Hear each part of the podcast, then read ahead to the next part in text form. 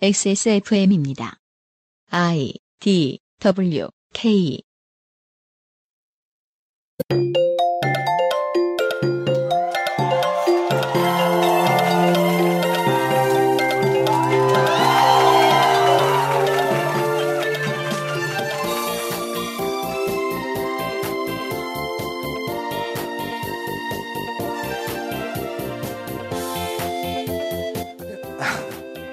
안녕하십니까. 아, 성은 소속을 나타내는 것이다. 저, 저의 소속을 나타내자면 무식의 홍성갑입니다. 안녕하십니까. 어, 일부 녹음하는 것을, 방송하는 것을 대기실에서 들으면서 매우 기분이 나빴습니다. 뭐가 벌칙입니까? 본인은 왕복장을 하고 이상한 날틀을 타고 다니며 온 시선을 한 몸에 모으고 있었습니다. 나 살다 코스프레 처음 해본 거예요. 손이상 선생은 저렇게 귀엽게 입고 오셨고요. 환타옹께서는 오늘도 혐오스럽게 하고 나오셨습니다. 저 두 분이 저렇게 그냥 평소처럼 나온 거잖아요. 아 그렇게 해요. 어, 저렇게 열심히 노력하셨는데 두 분이 한 번에 가져가 버렸어요. 이거는 벌칙이 아니죠. 주인공이 된 거죠. 그렇게 생각하지 않으십니까? 진짜 벌칙이라는 거는 이런 겁니다. 숫자송.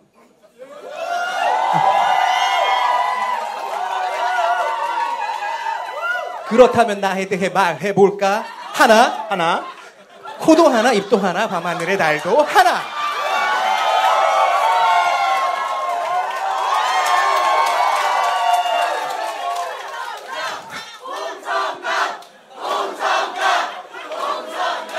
아, 인생 최고의 날이네요. 아, 이게 지금 뭐 하는 짓이에요, 이게 지금? UMC의 숫자송 첫 두 소절이었습니다. 대중을 선동하지 마세요. 난 1이야. 네. 어, 근데 아니야, 넌 성갑이야. 근데 그 이야 하고 이제 예 하는 부분이 굉장히 어렵습니다. 왜냐면요. 의욕은 있는데 그것이 가식이라는 것을 드러내줘야 돼요. 나는 지금 대충 하고 있다 라는 것을 연기해야 됩니다. 그걸 일부러 연기하기는 정말 쉽지가 않더라고요. 진행하지 말랬지, 내가. 네. 진행을 끝마치고 제가 불러올릴 사람이 있습니다. 오늘의 객원 사장인데요. 표정을 보면요, 이 사람이 무심하고 시크해 보여요. 세상 모든 만사에 초탈한 것처럼 보여요. 저와는 지금 15년째 알고 있는 사, 그 사이인데요. 언제나 저에게 이렇게 말을 해줍니다. 형은 왜 그러고 있어요? 그러면 저는 깨닫습니다. 아, 내가 무슨 바보짓을 했구나. 15년째 그걸 되풀이하고 있습니다. 어, 저의 또 다른 천적, 작고 귀여운 남자, 아직 발톱을 숨기고 있는 맹수라고 봅니다. 오늘의 객원 사장, 윤세민을 소개합니다.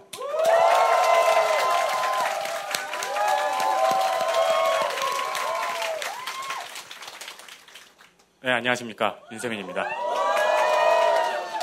등장음악이 없으니까 좀 썰렁하죠.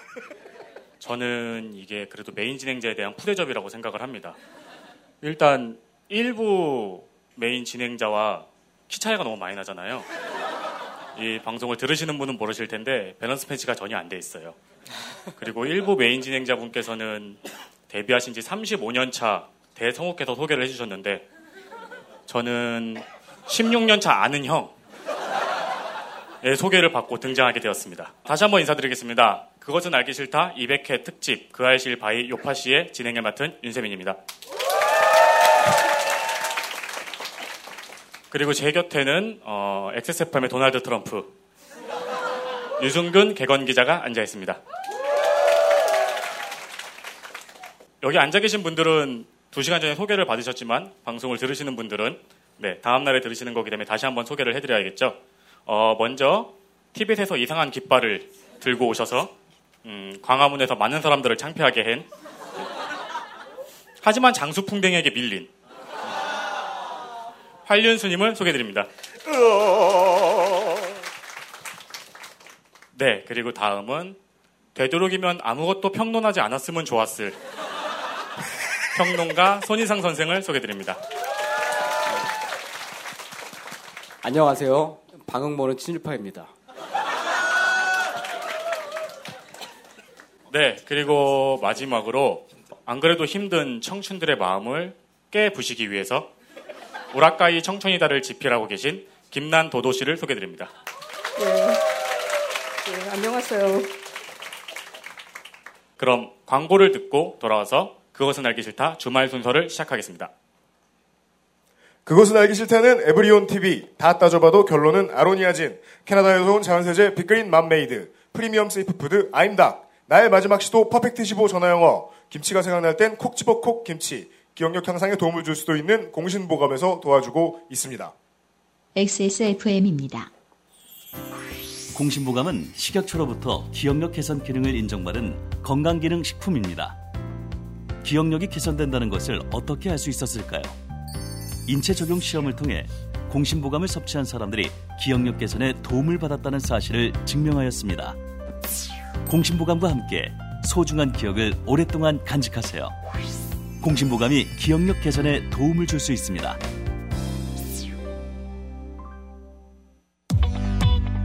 저는 여기 안 껴도 되죠? 우리 회사 영어 필요 없잖아요.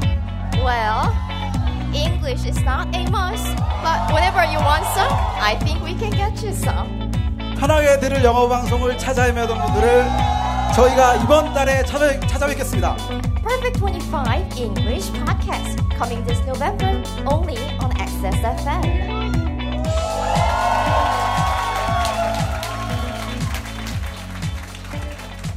네, 뭐 굳이 영어 공부를 하지 않아도 먹고 사는 데는 지장은 없지요. Right, you don't have to master English. 하지만 뭐 다 아시겠지만 영어를 통해서 시야는 분명히 넓어질 수가 있을 거고요. 여러분들의 기회도 좀 더 많아질 수 있을 것 같습니다. But we don't want you to get stressed out while studying English. 맞습니다. 뭐 영어를 포함해서 언어 공부는 스트레스 받으시면 절대 안 되고요. 저희가 한번 도와드리도록 하겠습니다. So, one of the solutions can be Perfect 25 English podcast. 어, We will introduce a lot of uh, fresh topics every week. 유피디님하고 이 방송을 준비를 시작한 게 첫 회의라는 게 벌써 1년이 지났습니다. 얼마나 꼼꼼한지요. 오래 준비한 만큼 그리고 오래 고민한 만큼 여러분들께서 좀 많이 기대 부탁드리고요. 그리고 많은 참여도 부탁드리겠습니다. Please feel free to send us your own stories and questions. 요파 씨 같은 코너가 프로그램 안에 들어가 있습니다. 그래서 이러이러한 상황에서 영어를 어떻게 하면 좋을까? 이런 고민들 어, 저희 쪽으로 많이 보내주시고요. 페이스북과 트위터가 준비되어 있습니다. Hashtag P25. 이메일도 있고요. Perfect25pod at gmail.com. 많은 사연 부탁드리겠습니다. 아, 여기서 경품 하나 가야겠죠? 네. 어, 그 한실도 그리고 퍼펙트 25 팟캐스트 많이 들어주시라고요. 저희 퍼펙트 25 사장님께서 닥터들의 이어폰을 준비해 주셨고요. 루디아 질문 부탁드립니다. All right, the first question. Uh, if you know the answer, please raise your hand very quickly. Um, first one. Does anybody know what impeachment is in Korean? Impeachment? 네. Ah, there you go. Great. 스페링 한번 말씀해 주세요. Oh, he should come down, right? 네, Yeah, please. 받으러 나오시죠. And then, yeah, the spelling is I M P E A C H M E N T. 조금 어려운 단어입니다. 그래서 뭐 어쨌든 탄핵은 끌어내리는 거고요. 음, 하야라는 단어. 영어로 설명해 주실 분 단어 하나입니다. 쉽, 쉽습니다. 어렵지 않습니다. 하야 뭘까요? 네. 맞습니다. 나오세요. Very nice. Yay. 명사로는 Uh, resignation is the noun, and resign is actually the verb form. But yeah, resign and resignation. Good job. 저희가 준비했던 이어폰 하나씩 드리겠습니다.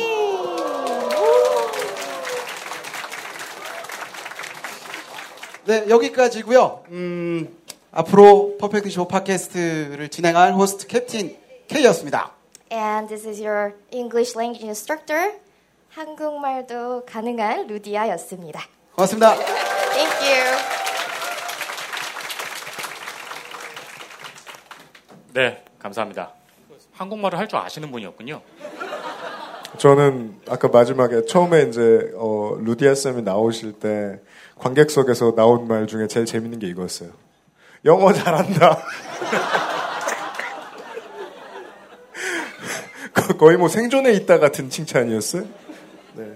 어, 퍼펙트 25 English 팟캐스트는 정말 만드는데 1년 걸렸고요. 오디오북 소로 소리보다 더 걸렸습니다. 금방 시작을 하는데요. 어, 여러분들께는 필요 없을 거라고 생각합니다. 여러분들은 탄핵이 뭔지도 아시고 하야가 뭔지도 아시니까요. 예. 네. 어제 순서에 이어서 오늘도 세 분의 힐링 멘토 여러분과 함께 좋게 된 이야기를 들어보려고 합니다. 그 요파 씨도 그렇고 그 알실도 그렇고 정말 다양한 분들이 듣고 계시는 방송입니다. 그래서 방송에서 뭔가를 얘기하면 꼭 누군가가 나타나시죠. 아, 첫 번째 사연은 김난 도도님 때문에 자신의 청춘이 박살난 이야기라고 할 수 있습니다. 어휘진 기사 업무를 본 적이 있으신 분이 사연을 보내주셨어요. 이번에는 김난도 도님이 좀 하실 말이 많지 않으실까 예상이 됩니다. 사연을 들어보겠습니다. 어, 저는 물론 이분의 성함을 압니다만 어, 익명을 지켜드려야 될 것 같습니다. 그 아실 200회 축하드립니다. 그 아실을 오래전부터 듣던 사람은 아니지만 대학을 졸업하고 직장 생활을 하게 된 후 열심히 들어왔던 애청자입니다.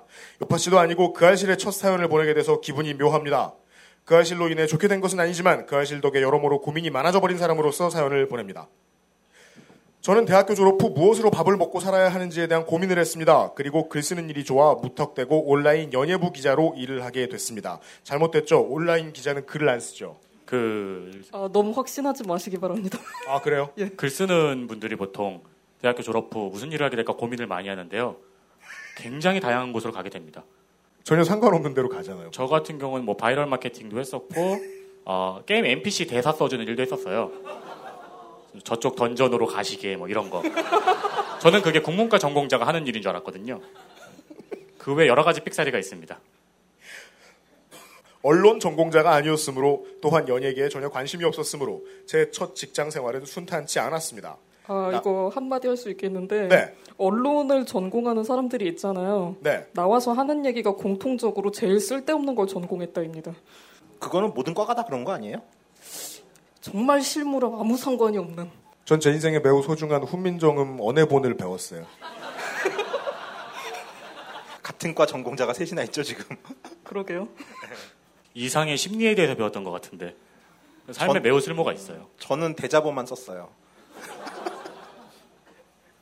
남들보다 많이 노력해야 한다고 생각해 잠을 줄여가며 기사를 썼습니다. 출근해서는 보도자료를 처리- 처리하고 취재를 다니고 퇴근 후에는 방송 모니터링을 하고 간간히 어뷰징도 하고 주말에 콘서트를 다니는 등 1년 넘는 시간 동안 정말 바쁘게 살았습니다. 연예계에 관심이 없으신 분이 주말에 콘서트를 다니는 건 굉장한 고행 아닌가요? 제 후배 과 후배 중에 저는 국문과를 나왔습니다. 진짜 문학과 인문학의 소양이 어마어마한 친구가 있었어요. 네. 저는 그 친구가 뛰어다니고 운동하는 것도 본 적이 없어요. 아, 네. 운동할 줄은 아시는 분인가요? 모르는 것 같았어요. 첫 입사한 직장에서 NFL PD가 됐어요. 입사 3개월 때까지 룰을 다 몰랐대요. 룰은 안 가르쳐주고 계속 뛰기만 한다고. 뭐 스포츠란 보통 그렇죠. 나름 좋은 시간이었지만 어느 순간 회의감에 사로잡혔습니다. 시발점은 그 알실의 어뷰징 필드가 아닐까 합니다. 어뷰징이란 무엇인지에 대해 자세히 알려주는 유익한 방송이었습니다. 그리고 그 유익한 만큼이나 어뷰징을 하고 있던 저는 큰 충격을 받았습니다. 그러니까 이 방송이 아니었으면은 직장 생활 잘 하셨을 분이에요. 취재 기자들 사이에도 어뷰징을 하는 사람이 많습니다. 그러니까 이거는 이제 그 언론사의 윗선으로 가면 이야기가 그렇게 바뀌죠. 취재 부장들도 정규로 구독 신청하는 고객들 잡느라 텔레마케팅 해요. 그런 거랑 좀 비슷한 거죠. 사실 온라인 언론사가 돈을 버는 일은 어뷰징 뿐이니까요. 저는 예전부터 어뷰징이 싫었지만 기자에게는 필요 악과 같다고 스스로를 세뇌하고 있었습니다. 하지만 어뷰징 필드를 듣고 난 이후부터는 어뷰징을 하기가 다소 힘들었습니다. 다 같이 나쁜 일을 하면서 내가 덜 나쁘다라고 말하는 것이 바람직하다고 생각하지는 않습니다. 분명 어뷰징은 나쁜 일입니다. 그럼에도 제게 남은 일만의 자존감이 있다면 죽은 사람의 비키니 사진을 올리면서까지 어뷰징을 하진 않았다는 겁니다. 이를테면 교통사고 배우 A양, 과거 시절 보니 점점점 아름다운 비키니 몸매 따위의 어뷰징 기사들 같은 것 말이죠. 자존감은 지켰을지언정 제 회의감은 어쩔 수가 없었습니다. 언론사에 대한 부정적인 감정도 없어지지 않았습니다. 투팍 샤커가 실검 1위에 뜨더라도 그의 관뚜껑을 열어 비키니를 입혀 사진을 찍고 그걸 어뷰징 기사로 작성할 사람들처럼 보였습니다. 어뷰징 기사의 문제점을 알고 한동안은 더 열심히 기사를 썼습니다. 사람들에게 어뷰징이 아닌 좋은 기사를 보여주고 싶었기 때문입니다. 하지만 이 노력도 보기 좋게 실패했습니다. 좋은 아이템을 잡아 기명 기사를 아무리 써도 어뷰징 기사보다 조회수는 한참 떨어졌습니다. 기사에 야마가 구려서인지 포털사가 내 기사를 걸어주지 않아서인지 세상 사람들이 자극적인 제목의 어뷰징 기사를 좋아해서인지는 모르겠습니다. 이후 급격하게 회사의 재정이 나빠지면서 제 업무에서 어뷰징 기사를 쓰는 비중이 늘어났습니다. 그리고 결국 퇴사했습니다. 무직으로 지낸 지 3개월이 지났습니다. 그러니까 결국 우리가 직장을 잃게 했다는 거잖아요. 네, 그렇죠. 이 모든 게 그 김난 도도님의 방송부터 시작된 일이잖아요. 맞습니다. 죄송합니다. 여러분 멘토란 이런 것입니다. 그동안 프리랜서 기자로서도 일해봤고 평범한 사무실에서 일도 해봤지만 취재를 하며 느꼈던 기쁨이 자꾸만 아른거렸습니다. 그리고 결국 다시 한번 언론사에 들어갈 것 같습니다. 어뷰징이 제 마음을 다시 괴롭히겠지만 어뷰징을 제외하면 저는 제 직업을 사랑했습니다. 자신의 직업과 관련된 고민거리가 있다는 건 좋습니다. 다른 사람은 몰라도 저는 좋다고 생각합니다. 그리고 그 고민을 던져준 프로그램이 그 알실이라서 좀 더 많은 생각을 하게 되는 것 같습니다. 언젠가 대중문화부 기자로서 찾아뵙고 싶습니다. 좋은 방송 감사합니다. 앞으로 점점 더 쌀쌀해진다고 합니다. 건강하시고 앞으로도 좋은 방송 부탁드립니다. 네, 감사합니다. 저는 이를 이걸 읽고 어, 김난도드님께 제일 먼저 질문을 드리고 싶었던 부분이 어, 본인이 열심히 기사를 쓰셨는데 조회수가 한참 떨어졌다는 이유로 보람을 느끼지 못하셨다고 말씀을 하셨거든요. 예. 그 부분에 대해서 혹시 해주실 말씀이 있으신가요? 뭐 보편적인 현상이죠. 좋은 말씀 감사합니다. 얘기해야 돼요? 이것은 매우 보편적인 사람입니다. 아니 근데 그 조회수가 꼭 기사의 질을 판단하는 근거가 되지는 않, 않잖아요. 그 조회수에 따라서 그 지금 뭐 포털 사이트가 아니라고 하더라도 언론사만 들어가 보셔도 아실 텐데 들어가면 광고가 다 뜨잖아요. 네. 그러니까 트래픽 이퀄 수익이 되는 거예요. 음, 그 수익을 내는 것이 일단 가장 평가의 척도가 되나요? 그걸 평가의 척도로 삼지 않으면 지금 언론사들은 다 굶어 죽습니다. 아. 유일한 평가의 척도다. 예. 네. 만약 그렇게 취재를 해가지고 기사를 쓴다 그러면 기본적으로 해야 되는 일이 있잖아요. 네. 취재를 해야 되고 기사를 써야 되고 뭐 컴퓨터 앞에 붙어 앉아서 자료 찾아야 되고 이런 일을 해야 돼요. 네. 그런데 조회수가 안 나와요. 다시 말해서 나는 취재비를 썼는데 수익이 안 들어와요. 아, 근데 abusing을 해가지고 기사를 쓰면 얘기가 좀 달라지죠.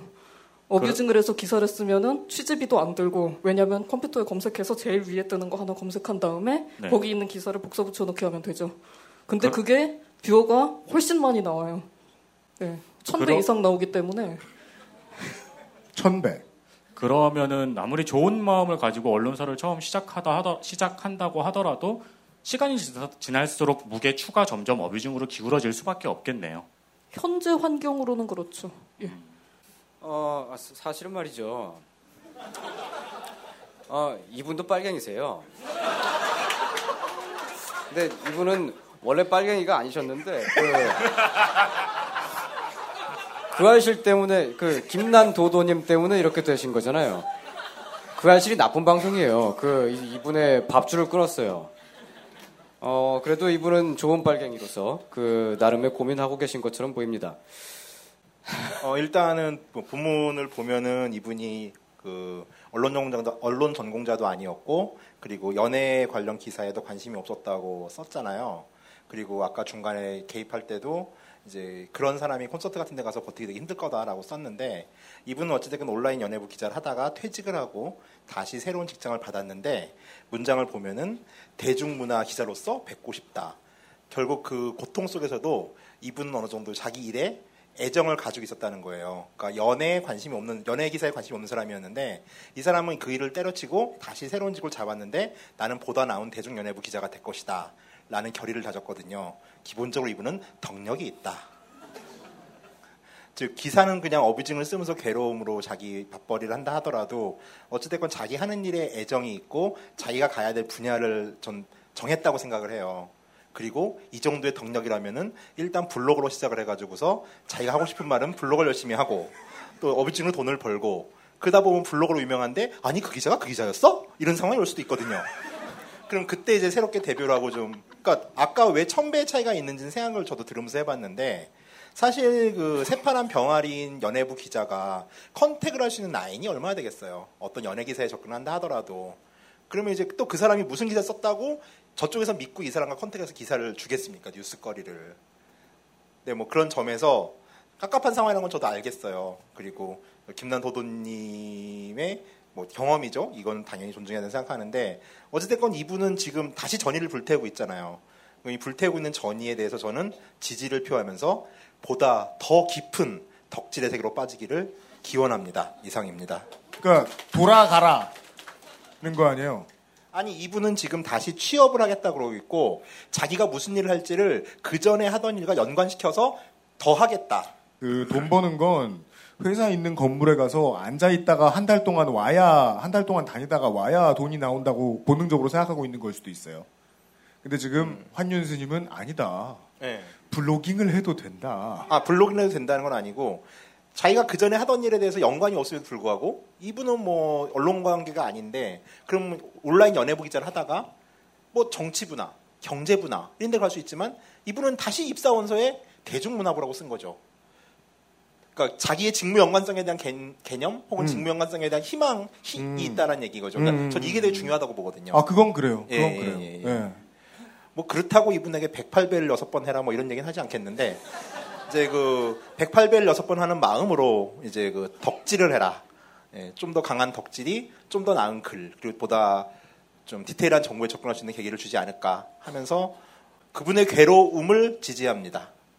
예, 이상입니다. 블로거로 유명했다가 나중에 기자가 되는 사람도 있잖아요. 그것 때문에. 그렇죠. 몇 명의 사례들이 지금 막 떠오르는데. 예, 예. 저는 그 방법이 좋을지도 모른다고 생각해요. 예, 고마워요. 아, 그니까, 생각해 보면, 우리 회사가 그러다가 생긴 회사거든요. 아, 그쵸. UMC가 보는 모든 출연진들은 덕, 덕질인들이죠. 저도 그런 사람이고. 예.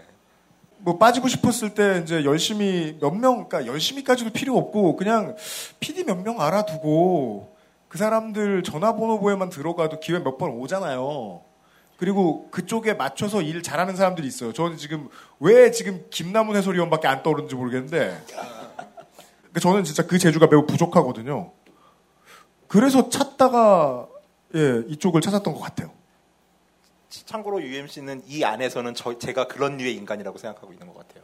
약간은. 그 중에서 제일이죠. 그 제가 환타님을 부러워하는 이유는 몇 가지가 있는데 이제 1번은 이제 유면상 PD와 제가 고- 동- 공동으로 부러워하고 있는 건 그 국민 장기 임대 주택 산다. 좋아요. 거기 되게 좋아요. 와봤어요, 저희 집에. 주차장도 넓어요. 문 다 열 수 있어요. 옆 차에 있어도. 되게 좋아요. 한국인이 가장 많이 걱정하는 경제적인 부담을 덜으셨잖아요? 그리고 난 다음에 자기가 좋아하는 일을 하면서 먹고 살 만큼 벌어요.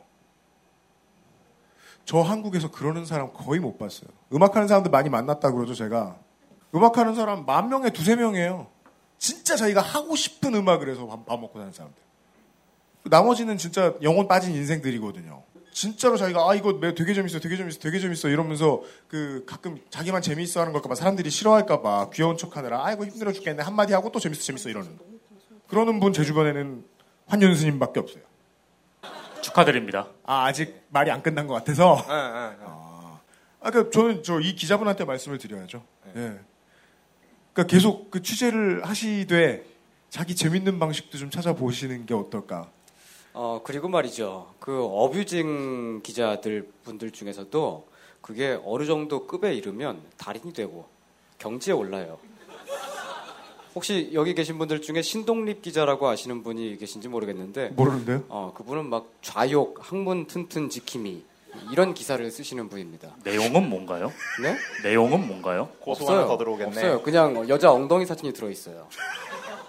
근데 그분이 그런 게 너무 대단하게 뛰어나다 보니까 팬들이 생기고 그 어뷰징계에서도 나름의 어떤 특정한 장르가 됐어요.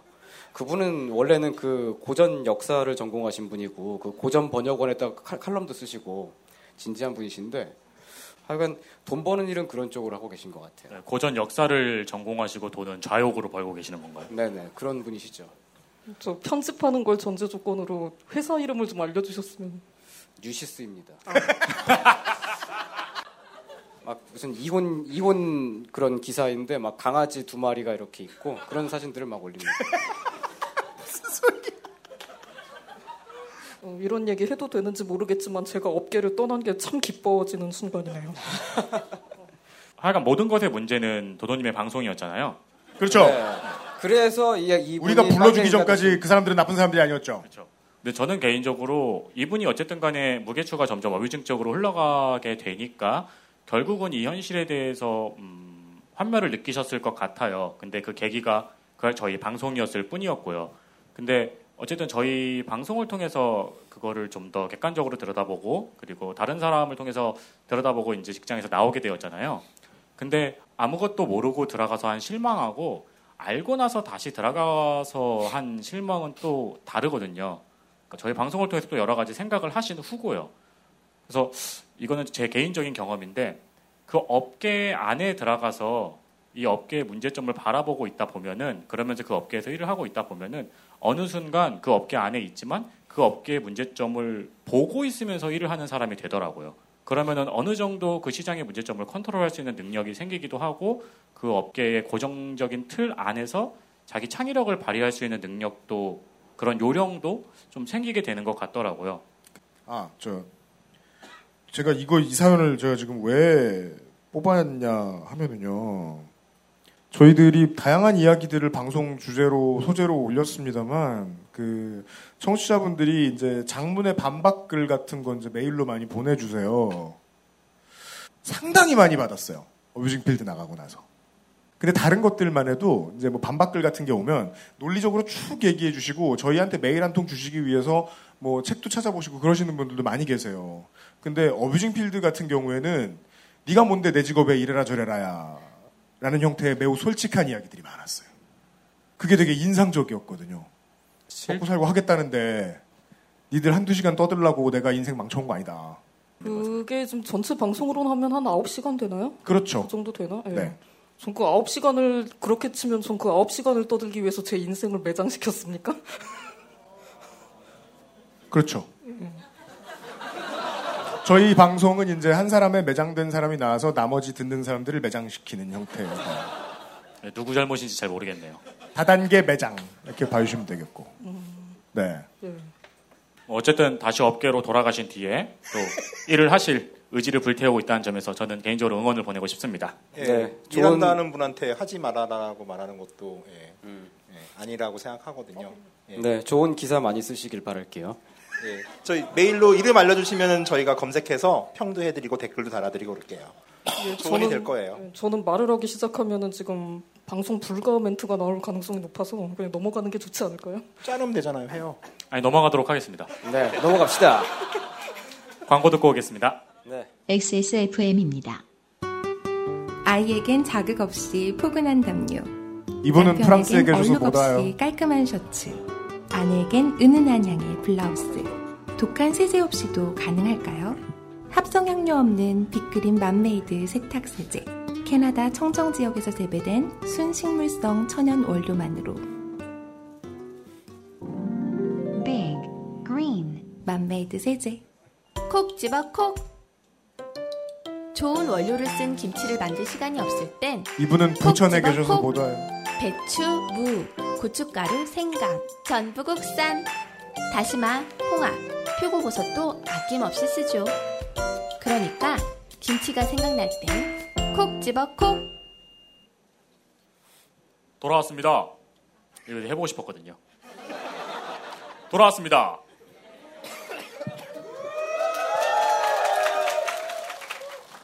네, 다음 사연을 듣도록 하겠습니다. 정말로 다양한 분들이 사연을 보내주셨는데 이번엔 무려 가족이 정치인이신 분이 사연을 보내주셨습니다. 야당 정치인이면 소개를 안 했을 겁니다. 안녕하십니까. XSFM의 컨텐츠를 즐겁게 듣고 있는 30대 종교 노동자, 오, 이름 나가, 이름 안 되지. 그지? 땡땡땡입니다. 가족과 정치적 견해 차이로 싸운 사연을 받으신다는 소리를 듣고 드디어 내 사연을 보낼 때가 됐다라고 생각하게 되었습니다. 그 순간만 기다리며 살아오신 거죠. 30대인데. 저는 대한민국의 평범한 남자로서의 삶을 살아왔습니다. 학교 가고 대학 가고 알바하고 등등 말이죠. 정치에 관심이 없고 뉴스는 남의 얘기하는 곳이고 책은 왜 읽어야 되는지도 모르고 하, 대한민국의 평범한 남자죠 이게. 자, 내가 공부 열심히 해서 좋은 곳에 취직하면 된다고 생각하는 평범한 대한민국 청년이었지요. 그렇게 백지 같았던 제게 사회상에 대한 인식과 새로운 의식이 자리를 잡아가던 2014년도에 갈등이 시작됩니다. 지역에서 라이온스 클럽, 동창회, 지역 활동, 민주평통 자문위원까지 하시던 아버지께서 2014년 6월 지방선거 기초단체의원에 출마 선언을 하신 것입니다. 소속은 빨간색 당이었습니다. 노동당이에요? 그니까요. 대학원을 다니고 있던 저는 고향에서 선거를 준비하시는 아버지를 도와드려야 하는 사명이 생겼습니다. 왜냐하면 선거 2주 전에만 가능한 선거 운동을 할 때 후보자 본인과 배우자, 직계 존비속들은 동일한 권한으로 선거 운동을 할 수 있기 때문입니다. 예비 후보 등록 후에는 직계 존비속에게는 명함살포 buff가 따라붙게 됩니다. 받는 시민들은 아무렇지도 않게 여기는 후보자 명함이지만 후보자와 선거 운동하는 사람들에게는 한 장 한 장이 소중하기 때문입니다. 또한 선거운동 때는 직계 존비속에게 어깨띠 buff가 주어집니다. 아버지는 직계 존비속인 제가 정말 중요하셨죠. 이분께서는 지금 이 순간에 이제 첫 번째 도전을 받으신 거죠. 그죠? 저 선거법이 보면 가족들을 괴롭히게 돼 있어요. 예. 제가 아마 그 몇몇 후보들의 그런 글들은 그 선거 방송 시간에 소개를 해드렸을 거예요. 선거 힘들어 죽겠다. 아. 욕하고 가는 사람들 쳐 죽이고 싶다. 이런 거 블로그에 써놨다 저한테 걸리시고. 진심이거든요. 저는 고민이 많아졌습니다. 아버지와 정치적 견해가 다르니까요. 이 선거를 도와야 하나 말아야 하나. 하지만 XSFM을 꾸준히 들어오고 선거 데이터 센트럴로 다져진 저는 기초단체 의원은 지역의 현안을 처리하고 중앙정치에 물이 쉽게 들지 않는다고 판단하였습니다. 제가 한 말 아닌데요? 자. 저도 아닙니다. 예. 그니까요. 이건 기초단체 전체장이니까 우리가 아닐 수도 있어요. 그렇죠. 일단 우리 예, 그 전 팀인데 전 팀이죠. 그리고 그 전 팀은 그때가 방송 시작되던 때인데 이분은 지금 거짓말을 하고 있죠. 그러니까 그 그냥 믿고 싶은 것만 믿으신 거예요. 탈탈 털리고 있죠. 그래서 저는 선거운동에 열심히 뛰게 되었습니다. 그런 아버지 덕분에 빨간색 당에 당비를 납부하는 권리당원이 된 후, 입게 된 빨간색 잠바는 저에게 참으로 잘 어울렸습니다. 그 레드가 그렇게 이쁜 레드가 아니지 않나요? 그리고 중앙 컨트롤이 잘 안 돼서 지역당마다 빨간색이 좀씩 달라요. 아 다홍색, 뭐 채도가 달라요. RGB 버건디. 네. 그거 왜 자꾸 저희 당 욕하십니까? 불쾌하게. 어제 시위 가신 걸로 아는데. 아, 저는 서울역에서 그 계엄령 선포 지지 집회에 나갔어요. 잠깐 예, 군소 여당 환타셨고요. 그거 여의도예요. 도도님이랑 녹음할 때 분위기가 이래요. fact check를 알아서 해주세요. 거기에 아버지 이름의 어깨띠 그리고 수십 장의 명함과 얼굴에 미소를 장착한 저는 2주 동안 수업도 빼먹은 채 열심히 선거운동을 했습니다. 아침 일찍 차가 많은 교차로에서 차들에게 잘 보일 만한 자리를 잡기 위해 6시부터 가서 7시부터 시작되는 아침 인사, 차량에서 손은, 도, 손은 들고 인사하는 지역의 모든 공공장소, 상점, 시장, 마트 앞, 교회, 절, 등산회 등 사람이 있는 곳은 어디든 가서 7, 8시까지 선거 운동을 열심히 했습니다.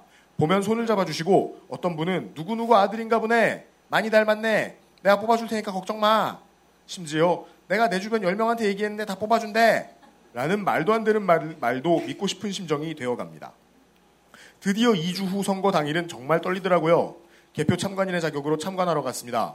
그리고 11시가량이 되어서야 선거의 결과가 뚜렷해지더군요. TV에서 개표율이 현장보다 3, 40점, 3, 40분 정도 늦게 보고된다는 것을 그때 알았습니다. 그리고 결과는 당선이었습니다. 정말로 기쁘고 행복했습니다. 나와 가족과 선거운동 하시는 분들의 노력의 결과가 헛되지 않았음에 참으로 기뻤습니다. 그렇게 저는 빨간색 당적을 지닌 시군구 의회 의원의 아들이 되었습니다. 빨간색 당적을 지닌, 지닌 시군구 의회 의원의 아들이 되었다는 것은 특별한 의미가 있을까요? 노동당이면 또 모르겠어요. 예. 당비는 계속 내고 계신 거죠 지금? 또 그리고 또 그건 또 제가 성격이 이상한 걸 수도 있는데 원래 집안에 경사가 나면 기쁜 거잖아요, 그죠? 아 그렇죠. 중간에 보면은 당선이 되고 기쁘다고 말씀을 하셨잖아요. 그리고 또 어떤 옷이 나한테 잘 어울린다고 생각하려면 진짜 좋아해야 돼요. 음, 그건 분명해요. 처음 1, 2년은 별 문제가 생기지 않았습니다. 정치적 견해차가 컸던 저와 아버지 사이에서 그 간극을 채우는 일이 쉽지 않았지만 부딪히지도 않았습니다. 제가 할 수 있는 것이라곤 여당인 아버지에게 진보의 맛을 느끼게 해드리기 위해 어버이날 선물로 아로니아 진과 아르케 커피를 보내드리는 것 뿐이었습니다. 오랫동안 먹었는데 그런 맛인지는 처음 알았습니다. 아버지는 그것을 남김없이 맛있게 잘 드셨다는 이야기를 어머니를 통해 들었습니다. 하지만 효과는 미미했습니다. 아니, 정치적 성향을 바꿀 만큼 아로니아진과 아르케 더치 커피는 강력하지 않았습니다. 없겠죠, 아예. 그런 게 있으면 부작용이죠, 부작용. 식품위생법 위반입니다. 자, 커피를 마셨다고 당이 바뀌어요? 마시고 진보의 맛이구나. 바리스타가 마시고 그러면 저, 저 이선옥 기획 취재반장은 난 이런 맛이 싫고 진일보의 맛이 좋다. 그래서 자, 그리고 2015년 4월 16일 SNS에 세월호 관련 사진으로 프로필 사진을 바꾸자 당장 사진 바꾸라는 댓글 외에는 저희는 사이가 나쁘지 않은 부자 관계를 잘 유지하고 있었습니다. 일단 아버님과 SNS 지금 친구 관계를 유지하고 계신 것 같습니다. 바보 멍청이죠. 청취자분들 지금 앞줄부터 다들 안타까워하고 있죠. 뭐라 계정 새로 파면 돼요. 자 신기하다는 말씀까지 나왔습니다.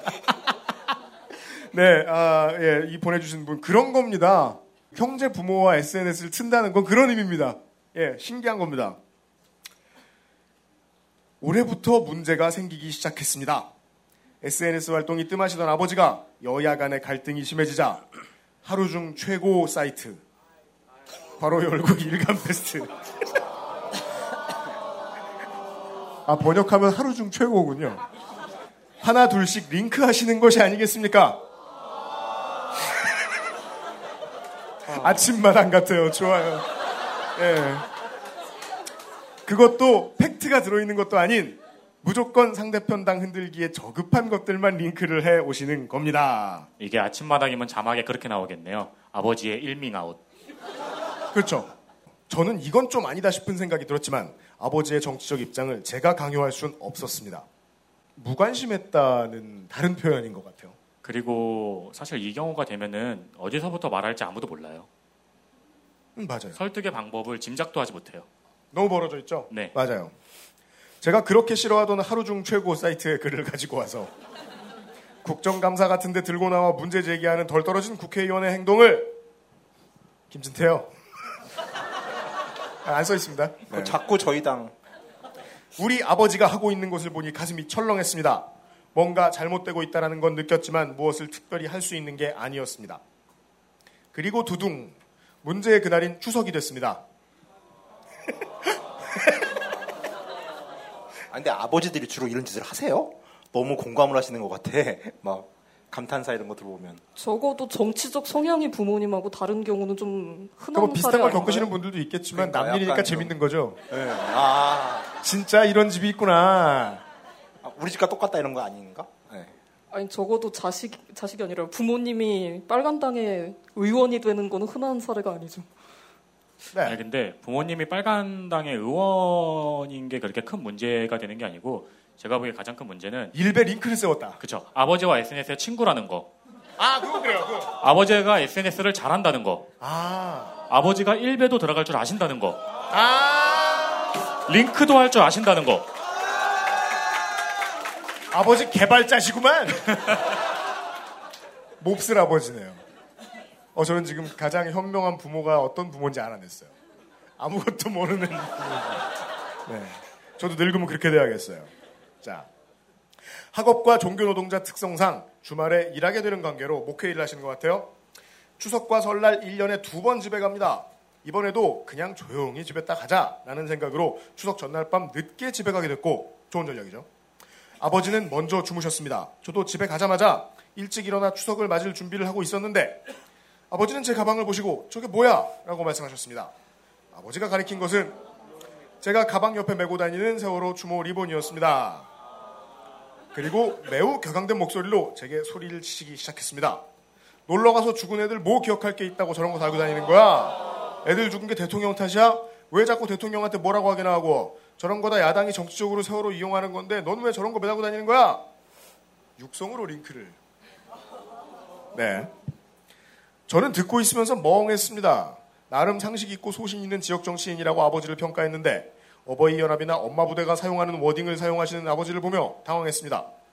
아버지는 말씀을 이어가십니다. 한참 사드 정국이었을 때쯤이었습니다. 사드 배치도 하지 말자고 하고 다 빨갱이 새끼들. 북한에서 쳐들어오면 어떻게 하려고 지금 저런 짓이나 하고 있는 거냐고. 너 그딴 짓, 그딴 식으로 생각할 거면 집에서 나가. 들어올 생각도 하지 마. 아, 이 사연 보내신 분이 어떤 분이신지 알겠습니다. 빨갱이죠.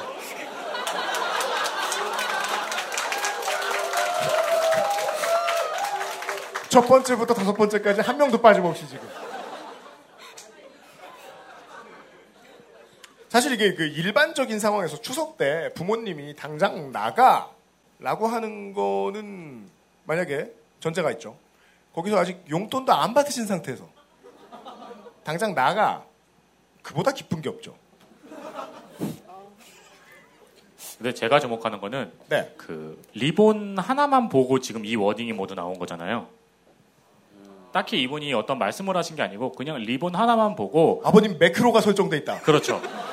그러니까 우리가 알고 있는 우파 인사들의 모든 클리셰가 다 들어가 있잖아요, 지금. 이건 진짜 매크로예요. 입력되어 있는 거예요.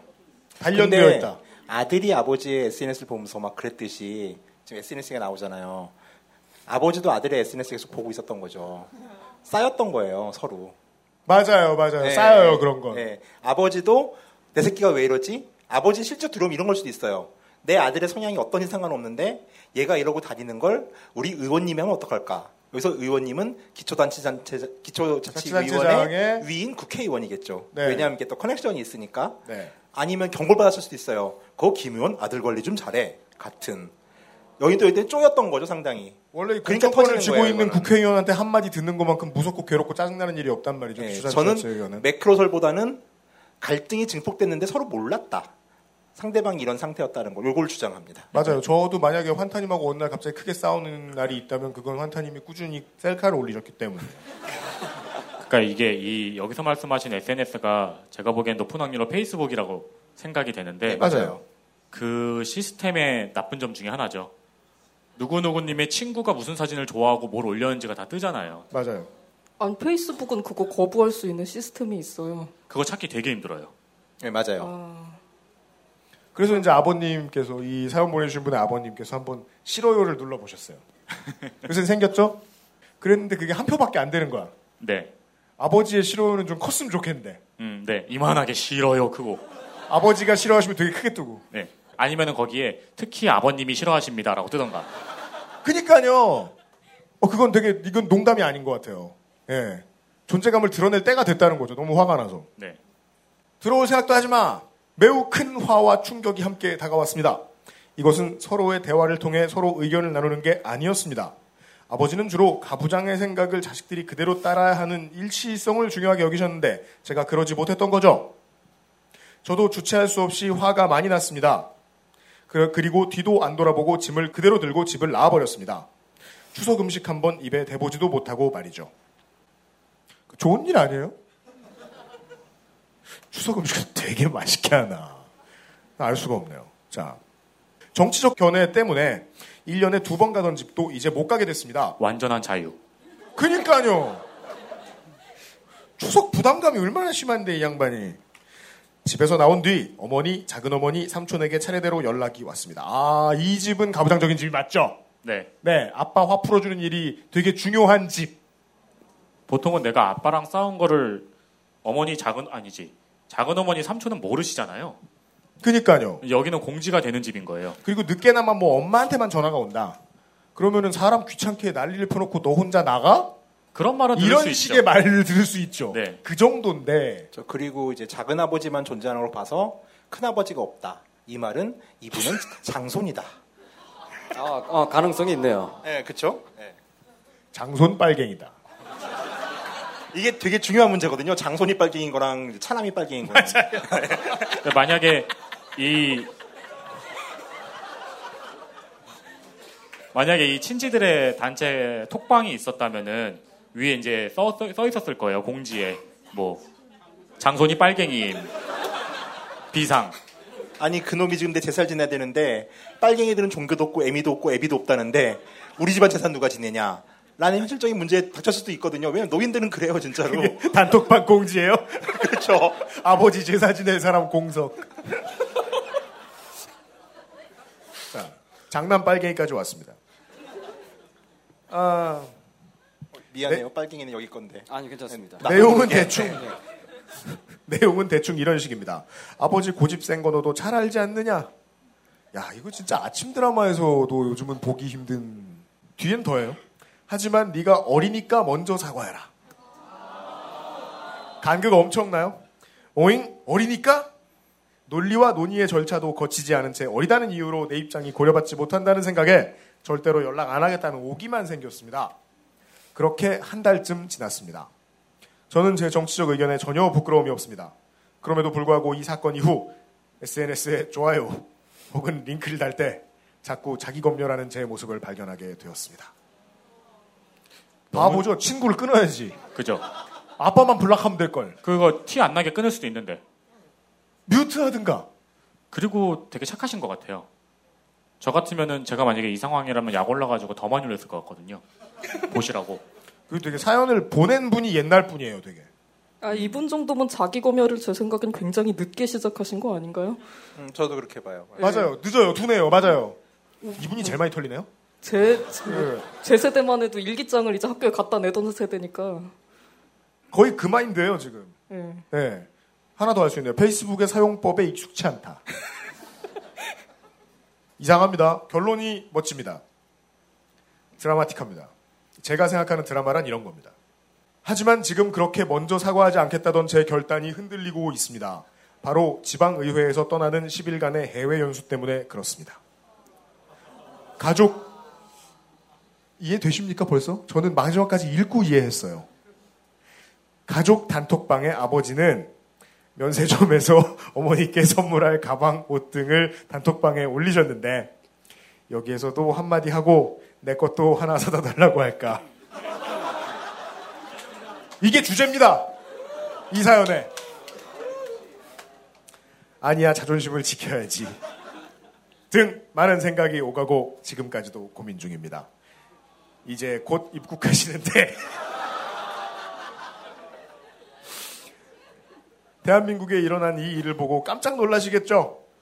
긴 사연 읽어주셔서 감사합니다. 갑자기 추워졌는데 건강 조심하시고요.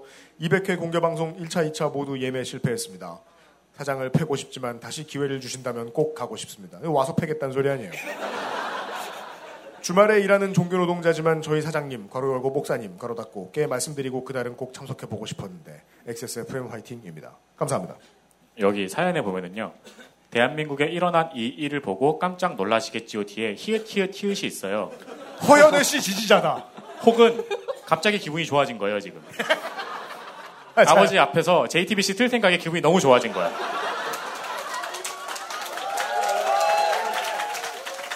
여기까지입니다.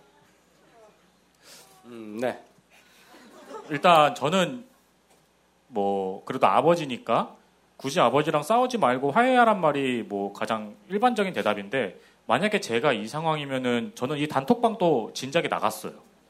그리고 절대 화해 안 할 것 같아요. 내 안에서는 뭐 어, 아버지 선거운동도 도와드리고 했는데 어, 아버지는 왜 내 정치적 견해를 자꾸 방해하려고 하시나 이런 자기 합리화 계속하면서 절대 사과 안 할 것 같아요. 저 개인적으로. 그 정도 강단을 갖기가 쉽지가 않은 것 같아요. 제 생각에는. 그게 강단이 필요한가요? 그냥 내 인생 사는면서 연락 안 하는 것뿐인데. 그 생각보다 불락은 강단이 필요 없어요. 아, 알코올만 좀 있었대요. 제가 세상을 너무 힘들게 살았나 봐요. 축하드립니다. 별로 감사하진 않네요. 그러니까 이런 문제죠. 이렇게 해서 만약에 이제 지금 나온 얘기처럼 뭐 그때 단톡방을 나가요. 아, 매우 중요한 결정입니다. 단톡방을 나간다는 건. 네. 근데 카톡의 경우엔 다시 부를 수 있지 않나요? 어딜 나가 이 새끼야 이러면서 차단해 차단해요 차단해 차단을 했어요. 그래서 나갔어요. 뭐 연락도 잘 안 받아 전화도 문자로 보내도 안 받고 언제 다시 연락하죠? 그건 나중에 생각해도 기회가 와요. 맞아요. 그리고 네. 어머니랑은 계속 연락할 수 있잖아요. 어머니랑 겐톡으로. 그 제 개인적으로는 저는 그럴 것 같다는 생각입니다. 어, 저는 아마도 이 사연 보내신 분이 제 생각엔 그래요. 그 어머니하고 관계가 아주 깊으신 분이세요. 그 제가 여기서 몇 가지 포인트를 잡았는데 이분은 스스로 종교 노동자라고 스스로를 말씀하시는 분이세요. 빨갱이죠. 이, 그 교회에서 일하시는 예. 예, 예, 예, 예. 그 예, 교, 예. 교회 교회에서 사역하시거나 전도 혹은 선교를 하시는 분들 가운데 그 젊은 사역자분들이 스스로를 종교 노동자라고 부르는 게 굉장히 최근의 일인데 어, 이분들의 특징이 그렇습니다. 어, 요즘에 유행하는 그뭐 어, 존 스토트라든지 뭐 톰 라이트 이런 복음주의 계열의 책을 읽으면서 아 나는 빨갱이가 아니야 복음주의자야 정통 기독교인이야라고 생각하고 있지만 사실은 기독교라고 하는 게 그렇습니다. 기독교가 빨갱이 종교예요. 그래가지고 사실은 그렇죠. 예 이분은 어 그런 거예요. 그 그런데 이, 지- 이분의 사연의 맨 마지막에 이렇게 끝나, 끝납니다. 그 주말에 일하는 종교 노동자지만 저희 사장님 목사님께 말씀드리고 그날은 꼭 참석해 보고 싶었는데 이게 무슨 말이냐면은 일요일에는 쉬지 않고 무조건 일해야 되고 거기서 어 항상 올바른 사람 코스프레를 해야 되고 어, 서비스를 제공해야 되죠. 그거를 어떻게든 한번 빼볼까 하는 생각을 하고 있는 그러니까 이분은 교회 안에서 자기의 노동 현장에서는 강한 어, 좋은 빨갱이인데 어, 집안에서 가정에서는 그렇지 못한 거예요. 감사합니다. 이분은 이그 사연을 보면 신학대학원을 지금 다니면서 어디 교회에서 지금 전도사 혹은 강도사 뭐 이렇게 활동을 하고 계신 것 같아요. 강, 강도사 있어요. 네. 근데 그 사람이 신학대학원이라는 것을 왜 가느냐 하면은 신학대학원에 가면은 세상에서 제일 말귀를 못 알아듣는 사람들이 모여 있습니다. 하나님이 막 몇천 년 전에 갑자기 지구를 만들었대요. 그런 말을 하는 사람이 한 절반 있는 거예요. 그런 곳에서 그런 말귀를 못 알아듣는 답답한 친구들과 함께 어울리면서 어, 나름의 생존 방법을 터득하는 거죠. 어, 저 사람들과 조화롭게 어울리고 어떻게든. 근데 그게 집안에서는 발휘가 되지 않는 거죠. 아버지를 보면서는. 어, 이 정도 얘기를 해도 되면 저 아까 어뷰징에서 얘기 다 할 걸 그랬네요. 신학대학원을 졸업하면 사람이 가는 그 진로가 거칠게 말하면 둘 중 하나예요. 하나는 성추행 목사가 되거나 하나는 좋은 빨갱이가 되거나. 그런데 이분은 지금 그 둘 양쪽에서 지금 그 약간 갈등을 하고 계시죠. 어, 그리고 그 결심이 흔들리는 그 주요한 이유가 그겁니다. 그 면세점에서 이 사람 지금 시대가 어느 때인데 말이에요. 그 지금은 직구로 해외 직구로 물건을 사면 면세점에서 사는 것보다 더 싸죠. 네. 그걸 아직 모르고 계세요. 공짜를 좋아할 수도 있죠. 아 그런가? 네. 전체적으로 모르는 건 많아요, 보면. 그죠? 네. 정리를 못 하겠네요. 제가 왜 이런 얘기를 하는지 아까 도그 모르겠어요. 이 정도 얘기할 수 있겠죠. 아, 오늘 사연을 보내주신 분들 중에 최악이다. 저는 예. 저는 이분에게 이제 조언을 해드리고 싶습니다. 진정한 멘토 역할을 할 수 있을 것 같아요. 글을 보다 보니까 이분은 그쵸 이제 전도사님 정도 됐겠죠. 신학대학을 다니고 집안에서는 장손일 가능성이 많아요. 최소한 자기 아버지가 제일 큰 아버지일 거예요. 왜냐하면 그래서 큰 아버지가 없었으니까. 그럼 이제 집안의 기대를 한 몸에 품고 사는 사람이겠죠. 그리고 전도사 일을 하려면은 이제 그런 성직이라는 건 대부분 그 집안이 모두 그 종교를 믿고 있다는 뜻이에요. 자, 아버지를 이기고 싶다. 장손이에요. 기독교 집안이에요. 성직자예요. 개종을 하는 겁니다. 저의 상자로 들어오세요. 가자 소승불교. 그렇죠. 한국의 업부 좋아요. 일단적으로 그 스님이라는 사람들은 기본적으로 그 집을 부모만 안 듣고 집을 나온 사람들의 모임이잖아요. 그 사실 그 이제 그 스님을 한다고 그러는데 집에서 쌍수를 들어서 환영하는 집은 거의 없어요. 그러니까 거의 정말 그 스님들하고 얘기하면은 정말 백인 백세이거든요. 왜냐하면 다 자기 나름의 이유를 가지고 부모 버리고 나온 사람들이에요. 그러니까 세상에서 부모 말을 제일 안 듣는 게 스님들이에요. 근데 지금 이 아버지는 어찌됐건 그 빨간 당의 당, 그, 계시긴 하지만은 아들을 사랑하고 있고 이 집은 되게 가족 간 유대가 끈끈한 집이에요. 단톡방도 있고 이어가지고 아빠의 분노를 가지고 온 가족이 나서가지고 네가 사과해라 사과해라 그러니까. 근데 여기서 요- 결정해야 되죠. 싸울 건가 말 것인가. 싸운다라면은 개종이 가장 확실한 싸움입니다. 그러면 일단 이 집은 대가 끊어져요.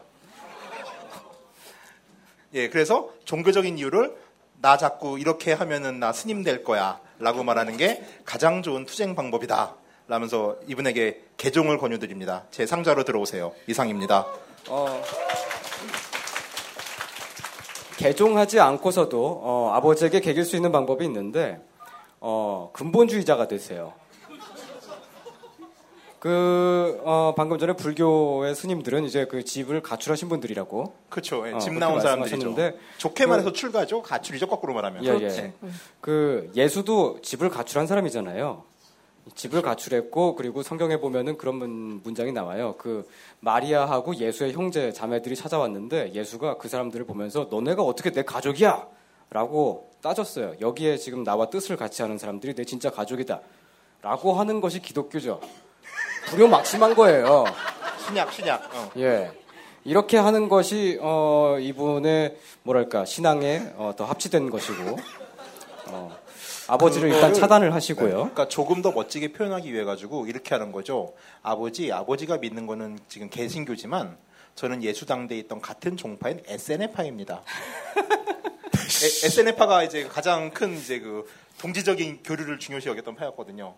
그리고 사도 바울이 SNF파라고 주장을 너무 어려운 얘기인가? 예, 뭐. 갑자기 이상하게 얘기가 샜는데 어, 윤세민 손희상 선생의. 말씀은 정리하면 예. 성추행을 하느니 집을 나가라 이거 아니에요? 네네네. 네, 어. 그 얘기입니다. 예, 재물에 흔들리느니 어, 근본주의자가 되라 차라리. 그러니까 저희가 녹음을 할 때요. 선택이 되게 부족하네요. 가만두면 저렇게 돼요. 근데 그 언제 끊어야 될지 잠깐 생각 안 하면은 언제 끊어야 될지 그 종잡을 수가 없게 돼요. 늘 정신을 차리고 있어야 돼요. 그 아까는 제가 절대 먼저 사과 안 한다고 말씀을 드렸는데 어 근데 또 가족 간에는 언제 무슨 일이 생길지 모르기 때문에 그 불화의 관계를 오래 지속하는 거는 제 경험상 좋지 않더라고요. 그래서 제일 그나마 제일 제가 언제나 제일 좋아하는 결론은 제 개인적인 문제가 생겼을 때 게으르게 넘어가는 거거든요. 네. 모두가 게을러도 되는 거거든요. 네. 만약 갑자기 부지런하게 무엇을 해야 할 때가 있다면 그 잠깐 부지런한 다음에 다시 게을러질 수 있는 쪽으로 선택을 해요. 저는 언제나. 네. 그래서 부모님이 이렇다고 하더라도 부모님이 그 단톡방에서 이제는 우리가 드디어 어디서 나왔는지 알게 된 그 메시지들을 퍼뜨리시더라도 그걸 하나 깨우치게 하는데 하루 이틀은 써서 말싸움을 하루 이틀이 뭐예요? 일주일 한 달도 걸릴 수 있죠. 말싸움을 해야 되고 저 멀대 계시는 분한테 맨날 찾아가야 된다. 그럴 거면 제가 방송에서도 몇 번 얘기했고 청취자분들한테 혼난 적 있죠. TV조선이 좋은 친구가 되어주니까 우리 부모님한테 종편한테 맡겨놓고 나는 내 생업을 열심히 하겠다 당분간. 그렇죠. 아니 그리고 그런 그- 식으로 하는데 문제는 그러다 말고 4년에 한 번씩 또 재선돼야 되면 빨간 띠를 둘러야 되니까. 음, 네. 그게 너무 힘드실 것 같아요. 그래서 개종을 하면은 속세와 인연을 끊지요. 이게 불교가 잘 좋은 점입니다. 그러니까 저는 개인적으로 그래요. 되게 음, 저 같은 경우에는 보라 상태가 지나서 좀 화해 비슷한 걸 하고 싶다 싶으면은 페이스북 블락하고 어, 집에 갈 때는 그냥 리본 띄고 집에 가서 티 안 내고 그냥 앉아 있을 것 같아요. 싸운 티 안 내고. 그리고 아버지가 만약에 비슷한 말씀을 꺼내시면 잠깐 나갔다 오고 그런 식으로 그냥 관계만 유지될 것 같아요. 정치 이야기 비슷한 거는 피하면서. 그 제일 중요한 거 하나만 좀 생각해 드려야 될 것 같아요, 이분한테. 지금 지방선거가 한 20개월 남았습니다. 21개월, 20개월 남았을 거예요. 곧 또 하셔야 돼요. 그걸 안 도와드리는 게 복수가 될 수도 있겠죠. 그래서 그러니까 저는 이렇게 말하고 싶은 거예요. 다른 모든 걸 다 잘하고 뭐라고 하지 마라, 부모님한테. 네. 대신 그것만 하지 마라.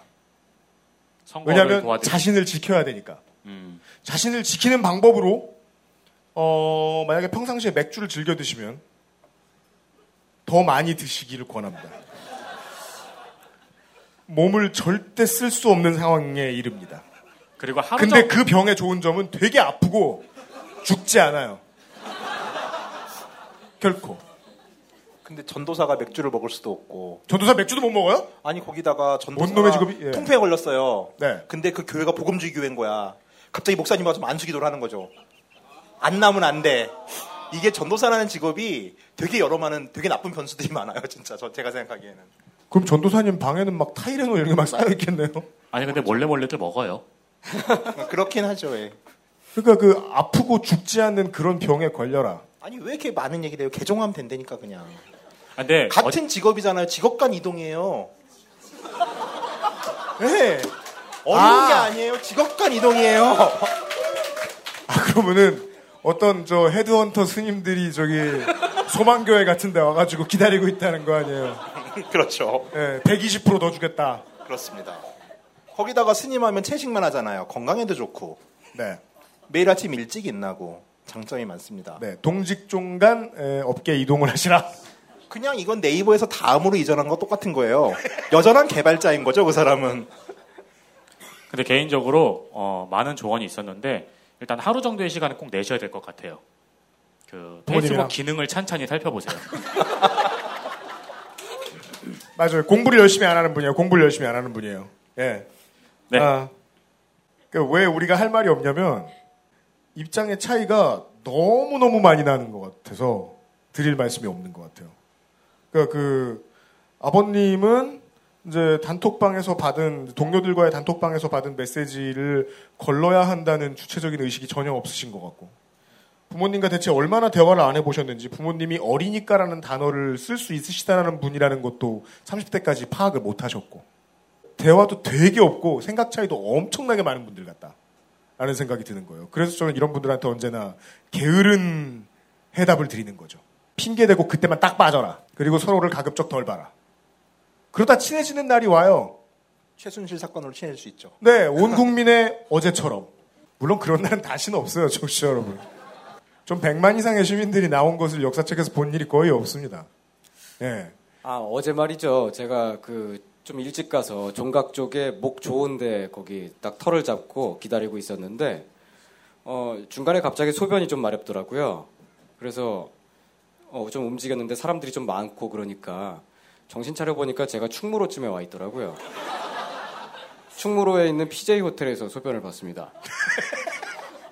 그렇게 사람이 많았어요. 소요 시간을 좀 물어봐도 됩니까? 글쎄요, 한두 시간 걸렸나? 그 저도 시위 26년 했는데 이렇게 많은 건 처음 봤고요. 지금 가장 많았던 때가 2008년 60이라고 그러잖아요. 광우병 때. 네. 근데 그때가 뭐 주- 주최 주수산 70만에서 100만 잡잖아요. 근데 그때보다 한 두 배는 많았던 것 같아요. 그러니까 숨을 쉴 수 없을 정도 사람이 쪼여드는 건 처음이었고 제가 그 올해 국경절 날 천안문 광장에 있었거든요. 그 10월 1일 날 그때보다 더 많았어요. 그리고 제가 인도에서 쿰부멜라라고 하는 쿰부멜라라고 하는 12년마다 한 번씩 이루어지는 종교 축제가 있어요. 한 2천만 명 모이거든요. 그때보다 더 많았어요. 그럴 리는 없죠. 아니 그러니까 전체 연인원 그러니까 밀집도로 따졌을 때는 예, 예. 전 가장 많은 사람을 봤습니다. 저는 어제 친구랑 밥 먹을 곳을 찾아서 걷고 있었는데 진짜 많은 사람이 있었잖아요. 예. 그냥 걷고 있는데 여기가 행진이었더라고요. 그 청소년 연대 사이에서 걷고 있다가 어, 나 정말 충격 먹은 게 김밥 천국에서 까여봤어요? 김밥 천국에서 까였어요. 재료 떨어졌다고 가래요. 아, 좀 드라마틱하게 말하자면 김밥 천국에서 뺀찌 먹었다. 네, 그렇죠. 예. 그래서 아, 여기가 아닌가 보다 저쪽으로 가보자 저쪽에 밥집이 있겠다고 그쪽으로 가고 있었는데 거기도 행진이더라고요.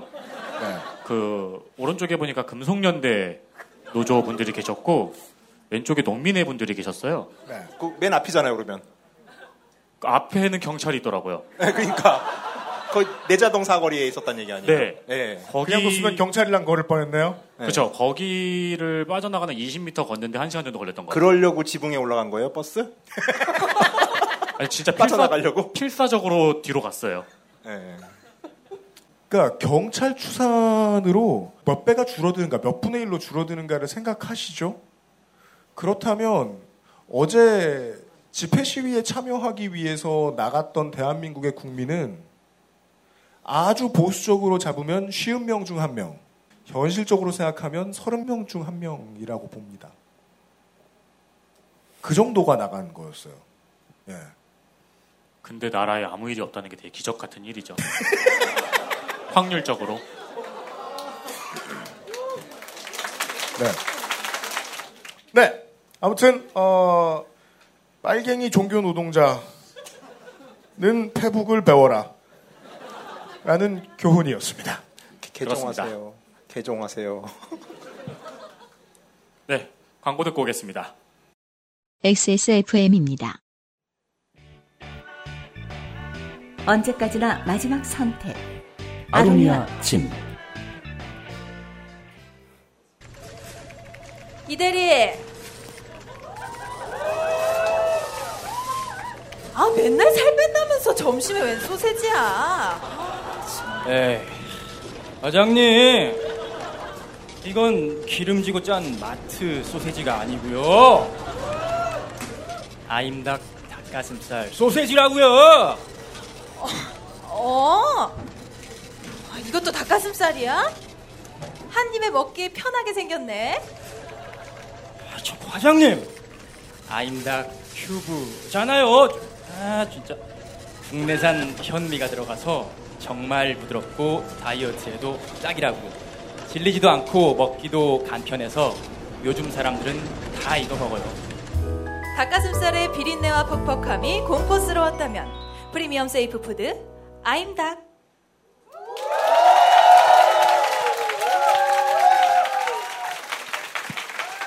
네. 여러분, 네. 하나는 분명히 하고 넘어가죠. 뭐죠? 이렇게까지 요구하셨나요? 너무 좋아요. 열정적이에요. 뭐 사실 그 본인이 본인인 게 뭐가 중요하, 본인의 identity가 뭐가 중요하겠습니까? 여러분은 그렇게 기억을 하고 계신데. 어, 이대리 처음 보시죠?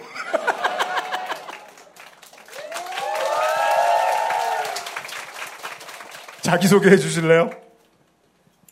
네, 어, 이대리 역할을 한 안재규라고 합니다. 반갑습니다. 작곡가입니다. 어, 아까 카인 형과 잠깐 얘기를 했는데, 어, 한간에 이 이대리가 여형 코드를 담고 있다. 이, 어, 말씀드리고 싶은 게, 이 모든 건 저의 의견은 0%, 뭐, 유형께서 시키는 대로만 했다. 라는 걸 분명히 말씀드리고 넘어가고 싶습니다. 예. 네, 제 탓입니다. 네. 어, 그리고, 어, 본인이 이제 방송을 청취하는 분들한테 어, 그렇게 유명해졌는지 아직 모를 거예요. 성우 권소혜 씨입니다.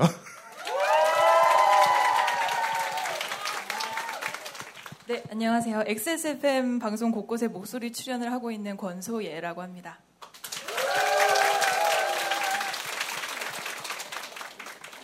오늘도 원래 망가지는 거 한번 할까 하다 참았어요. 아, 저는 상관없어요. 나는 살아남아야 한다. 이런 거 시키셔도 됩니다. 네, 누구신지 까먹으셨다면 그분이 이분입니다. 네. 아, 근데 그 제 이름 끝자리를 많이 오해하신다고 들어가지고. 네. 제가 권소 예거든요. 여입니다. 네. 네. 네, 그렇, 그렇습니다. 아, 자기 과시욕이 생각보다 강했군요. 그동안 친하지 않았다는 느낌이 듭니다. 아이고, 아닙니다. 네. 아무튼 이런 아이디어를 내게 돼서 PD로서 매우 죄송스러웠는데 지금 출연해주신 모든 분들이 다 좋아해 주셨어가지고 이경식 사장님 비롯 예 감사드리고 이 두냥반은 앞으로도 목소리는 자주 들으실 겁니다. 안재규 씨와 권수현 씨한테 박수 한번 부탁드립니다.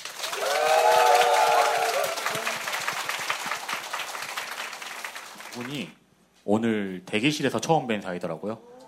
네. 보통 그렇게 많이 했죠. 여기까지가 오늘의 사연들이었습니다. 지금까지 도와주신 세 분의 멘토 여러분 감사드립니다.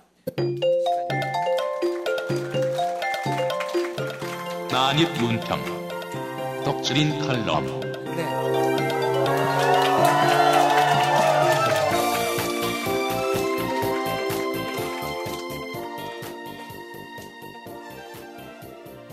하나 둘. 자리를 네. 양보해 주셔서 감사합니다. 유승균 개건 기자님. 우리 회사의 마지막 카드죠. 내밀 게 아무것도 남지 않았을 때 쓰는. 어, 홍성갑 어, 덕질 훈련병입니다. 아, 뭐 제가 오프닝만 나올 거라고 예상하시는 분들은 없으셨을 거라고 믿습니다. 저는 어떻게든 등장하니까요. 아, 의자를 가지고 나온 건 치려고 한 게 아니라 지금 보신 것처럼 앉으려고 한 것입니다. 난이평론 오늘은 어, 즐겁게 웃고 떠들다가 죄송하지만 길고 어렵고 어, 힘겨운 이야기를 들고 나왔습니다. 2016년 11월 12일 어, 저희에게는 어제죠. 한국 역사에 크게 남을 하루였다고 확신합니다. 다행히도 제가 이제 이불과 인터넷을 빠져나와서 그 장소에 간 덕에 저는 후세에게 들려줄 허풍성 경험담이 늘었어요. 나도 그 역사의 장소에 있었다. 경찰이 발포를 했다. 아, 그 정도는 아니지. 나도 연단에 올랐다 이 정도지. 어, 근데 그, 가보신 분들은 다 아시겠지만 축제였잖아요. 그 축제에서 내내 즐거워하면서 어, 제가 아니 혹은 아마 우리라고 생각하는데요. 우리 전체가 완전히 즐겁지는 못했다고 생각을 합니다. 그 축제를 벌여야만 했던 이유 때문이죠. 이 이유의 줄기를 추적하고 추적해서 내려가다가 보면은 이런 질문에 도달합니다. 우리 사회가 우리 문명이 어쩌다 이 모양 이 꼴이냐? 인종차별과 여성차별이 줄어들 거라고 생각했고요. 종교의 적용이 좀 더 합리적이 될 거라고 생각했고, 선거가 절대 부적격자들을 걸러낼 수 있을 거라고 생각했고요. 국가 시스템의 모자라고 망가진 부분은 결국 노출돼서 고쳐지고, 느리기나마 인류가 진보하고 있다라고 믿었던 것들이 그런 역사의 가르침이 거짓이 아니다라는 것을 아마 확인하고 싶어 했었던 것 같아요. 그동안. 그런데 그게 아니었다. 뭔가 우리는 퇴보하고 있는 것이 아닌가라는 징후들을 봅니다. 하나씩 생각을 해봅니다. 우리나라 한국에서 있었던 최순실 게이트. 민주주의 시스템을 붕괴시킨 요소가 어떤 건지 드러내줬습니다. 80년대생들은 일본의 소설가 다나카 요시키 작품들을 한 번쯤 읽어보셨던 분들이 있긴 할 거예요.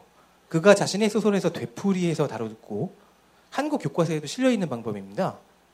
어, 이미지 위주의 중우 정치 요소가 들어오고 그게 제대로 견제받지 않으면 그래서 검증을 교묘히 통과해버리면 엉뚱한 권력이 집권해버린다.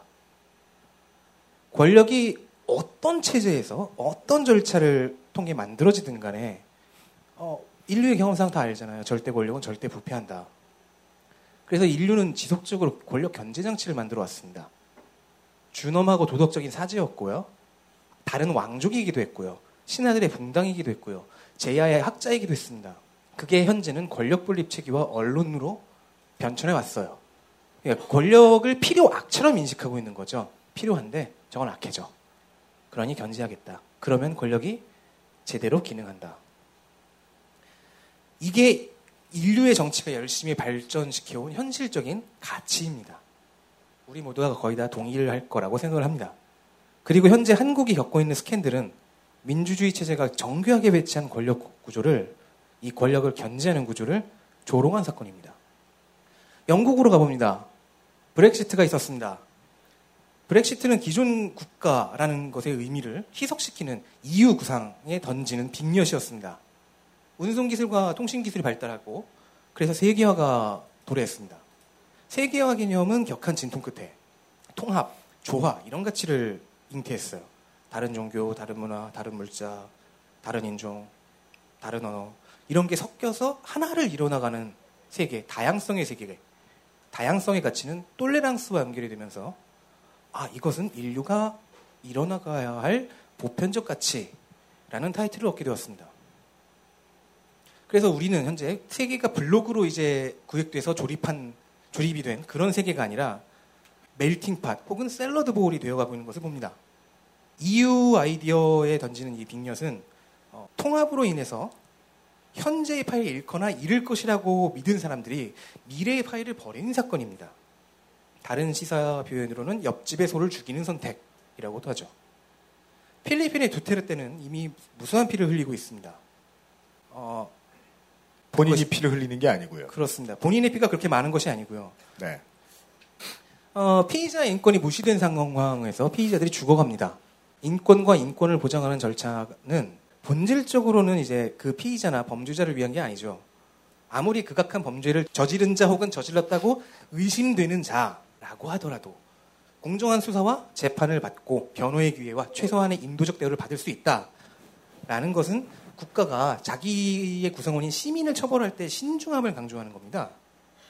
또한 이거는 가능한 한 최대 다수가 동의하는 처벌을 우리 중 누군가에게 내릴 때 그것이 최대한 신중하게 확실하게 작동할 수 있도록 하는 안전장치이기도 하고요. 동시에 그 범죄와 관련이 없을 수도 있는 우리 사회 구성원 모두의 철학적인 품위를 보장해주는 가치이기도 합니다. 매우 중요한 사법적 가치입니다. 이를 시궁창에 던져놓는 것이 두테르테 대통령이라고 볼 수 있습니다. 미국의 트럼프 당선에 대해서 얘기를 하려고 했는데 넘어가도 되겠죠. 왜요? 어딘가 이제 미국의 교육 언론 시스템 중에 일부가 망가졌다. 라는 것을 보여주는 사건이었는데 계속해서 더 붙여볼 수 있을 겁니다. 프랑스로 가면 르펜 가문이 떠오르고요. 독일로 가면 네오나치가 떠오르고요. 일본으로 가면 재특회가 보입니다. 한국도 또 빼놓을 수 없네요. 일베가 있네요. 레반트 지역, 그러니까 이라크, 시리아로 가면 IS가 보입니다. 힐러리 클린턴은 뭐 트럼프 얘기를 다시 꺼내겠지만 끝내 어떤 유리 천장을 깨지 못했습니다. 이 반대편에서 캐나다 트뤼도 총리의 웃음이 떠오릅니다. 내각 성비를 1대1로 잡은 건 이유가 무엇이냐라고 묻자. 지금이 2016년이니까요 하고 그는 씩 웃었습니다. 그 웃음이 그렇게 부러울 수가 없습니다. 이젠 기분 나쁘죠? 도저히 따라할 수가 없으니까. 네, 처음엔 진짜 부러웠거든요. 멋있다. 이제 띠꺼워요, 이제는. 네. 우리가 예. 이 모양의 꼴인데. 네. 저는 미국 대선 그 결과 발표되는 날 그 투표날 저, 저 선거인단 투표 날 딱 느꼈어요. 지금 여당이 고를 수 있는 카드 중에 최적은 허경영이 맞다. 나중에 또 어, 유현 씨가 말할 때 들을 걸 하지 마시고 가장 설득력 있는 후보입니다. 혹시 알아요? 바이칼로를 가져올지? 네. 왜냐하면 지금 하마평이 오르내리는 여권의 대선 주자 중에서 유일하게 전혀 이성적이지 않은 사람이거든요. 죄송합니다. 이렇게까지 빡친 표정들을 보여주실 줄은 몰랐어요. 사실은 저도 같은 표정이겠죠. 아. 야, 이게 모두 다 퇴행의 징후입니다. 우리 문명은 어쩌다 이 꼴이 됐을까? 캐나다 빼고. 이런 현상들의 원인을 살펴보다가 보면은 이제 공통적으로 자주 등장하는 몇몇 단어가 있습니다. 낮은 교육 수준, 고연령층, 하급 노동자, 시골 농민, 시민성의 부재. 이런 단어들이 자꾸 등장을 해요. 자, 이런 표현들을 보면서 아, 그렇구나. 그런 요인으로 트럼프가 당선이 되었구나라고 고개를 끄덕이다가 보면은 이런 문장이 따라옵니다. 모든 국민은 자기 수준에 맞는 지배자, 정치 체제를 가진다. 국민 개새끼론이죠. 이 국계론은 달콤합니다.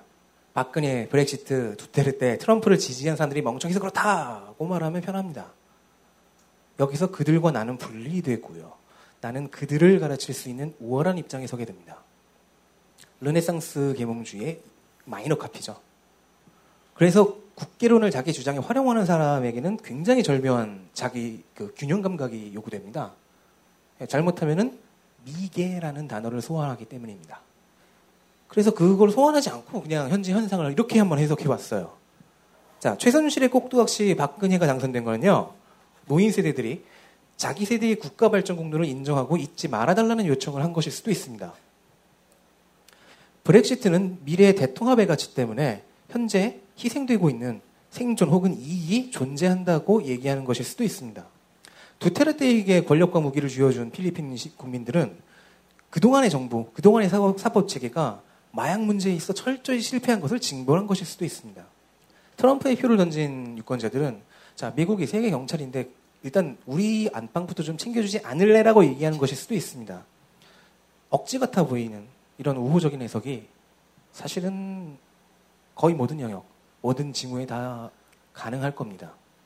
선택은 극단적이고 몰직하게, 몰지각해 보일 수도 있을 텐데요. 오히려 그렇기에 이 해석을 딱 적용했을 때 눈치챌 수 있는 내용이 조금 불편합니다. 알기가 싫어요. 인류 문명의 아젠다가 전진하는 동안 어떤 사람들은 뒷전이 되었거나 억지로라도 가르쳐 깨우쳐야 할 계몽 대상이 되었거나 나아가 극복하고 타도할 전 근대성의 표상이 되어버린 겁니다. 그런 사람들이 무시할 수 없을 만큼 많아졌다는 겁니다. 그런데 그들도 이 사회 이 문명의 구성원입니다. 억울하게도요. 주어는 없습니다. 그게 제일 재밌죠. 아니 어떻게 이제까지 살면서 내가 그 많은 선거 결과를 보면서 이 생각을 못했을까? 내가 지금 만났던 저 모든 사람들, 내가 뭐 리플로 만났든 뭐 게시글로 만났든 인스타에서 보았든 어떻게든 존재를 확인했던 모든 사람들이 여러 가지 가치 판단의 측면에 있어서 내게 이런 점이 부족하고 저런 점이 부족하고 이런 점이 영 이상한 사람 일 수는 있겠지만 그 사람들한테 동일하게 모두 나와 같은 한 표가 있다는 생각을 왜 제대로 해본 적이 없었을까? 그 생각을 정말 안 하셨어요? 안 했어요. 사실은 저도 표가 없는 줄 알았어요. 아니 그 사람들이 어, 실존하는 유권자로 내게 다가오지 않았던 거예요. 너무 멍청해서 표가 없을 줄 알았어요. 트럼프가 당선되고 나서야 저는 깨달았어요. 저는 멍청하죠. 아니 그럼 그 판단을 한 본인의 지적 수준에 대해서 네. 고려를 해보시는 게 그렇습니다. 주제를 말씀해 주신 거예요. 여기 앉아있기 되게 불편하네요. 쉬운 직업은 아니죠. 그렇죠. 그러니까 저희가 지금 한숨을 내쉬었던 이 모든 게그 징, 그 징후가 그러니까 질병이 아닐 수도 있어요. 질병의 징후일 수 있어요. 그러니까 징후를 질병으로 판단해버린 의사는 결국 다시 진단 단계로 돌아갑니다. 치료가 실패해버려요. 그러면 다시 한번 진단을 해봐야 되겠죠. 저는 이런 가설을 제시해서 봤습니다. 이런 징후를 초래하는 밑에 숨은 질병은 세대 간, 계층 간 갈등일 수도 있다. 보수와 진보가, 자본가와 도시노동자가, 그들과 시골 노동자가, 신세대와 구세대가, 즉 사회 구성원과 사회 구성원이 대화하는 방법이나 채널이나 언어가 달라서 그렇다 는 아닐까. 인터넷 혁명과 모바일 혁명이 현재의 문명을 마- 마감했습니다. 마감제로 기능했습니다. 근데 이게 너무 빨랐죠. 첨단 기술, 과학적 성과, 철학적 발견 이런 것들 아래에서 누군가는 최신판의 지식과 시민의식을 쌓을 수가 있는데 누군가는 기술 적응커녕 사회구조 적응도 힘든 사람들이 분명히 존재했다는 겁니다. 저는 멍청해서 그것을 보지 못했고요. 사회의 논의가 놓쳐버린 이런 사람들이 존재한다. 어, 언젠가 윤세민 기자가 짚었던 말이죠. 이런 격차와 비대칭성이 기초적인 세계관에서부터 차이를 냅니다. 미개함이라고 부를 수도 있겠지만 그보다는 저는 시대에 가려진 그늘처럼 보여, 보여요. 우리 문명이 아직 그 그늘들을 제대로 다 비춰주지 못했다라는 것을 알게 됩니다. 누군가는 미개하다고 규정할 수 있는 그늘 속 사람들은 우리 사회의 일부고요. 우리 국가의 주권자고요. 우리 주변의 이웃이고요. 알고 보니까 저랑 게임을 같이 하는 친구였습니다. 이건 사실입니다. 제가 짜증을 냈던 그런 여현 발언 그만해라. 어, 그런 이상한 여, 성 비하 발언 좀 그만해라라고 짜증을 내왔던 그 게이머들이 나와 같은 양의 투표권을 그리고 아마 99%의 확률로 저보다는 더 높은 가치의 노동력을 갖고 있겠죠. 1% 정도의 여지는 남겨두었습니다. 양심이라기보다는 자신감. 그 정도의 자신감 가져도 되는 거 아니에요? 네, 저는 저 진심으로 그렇게 생각한다니까요. 트위터로 예를 들어볼까요? 어떤 사람이 멋지게 한 사람을 조리 돌려가지고 족쳐놨어요. 그 사람한테 투표권이 없어지지 않는다는 게 참 재밌어요. 저는 이번에 트럼프가 당선이 되고 나서 미국에서 트럼프의 당선을 반대하는 시위가 있었다는 기사를 보고 보면서 이제 재밌지 않아요? 그죠? 그러니까 누군가는 그 기사를 보고 미국에서 그런 시위가 일어났다는 것 자체를 기분 좋게 생각하실 수도 있을 것 같아요. 근데 저는 되게 이상했어요. 민주주의를 위해서 트럼프의 당선을 반대한다. 그 민주주의를 위해서 내가 민주주의를 부정하겠다는 얘기잖아요. 그 생각이 들더라고요. 왜 저 사람들은 이제야 저런 식으로 표출을 할까? 왜 저 사람들은 이제야 저런 식으로 트럼프 지지자와 대화할 생각을 하는 걸까?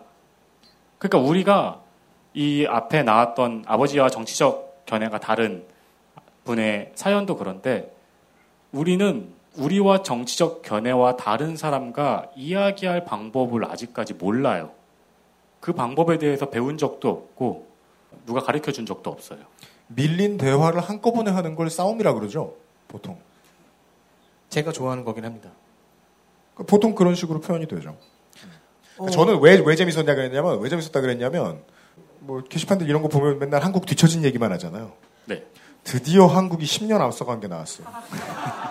어, 저는 그래서 얼마 안 가서 국외그에 네. 트럼프는 민주주의의 요정 짤 뜹니다. 아, 그래서 저는 이렇게 저희 누나가 미국에 지금 퇴임식에 벌써 나왔죠?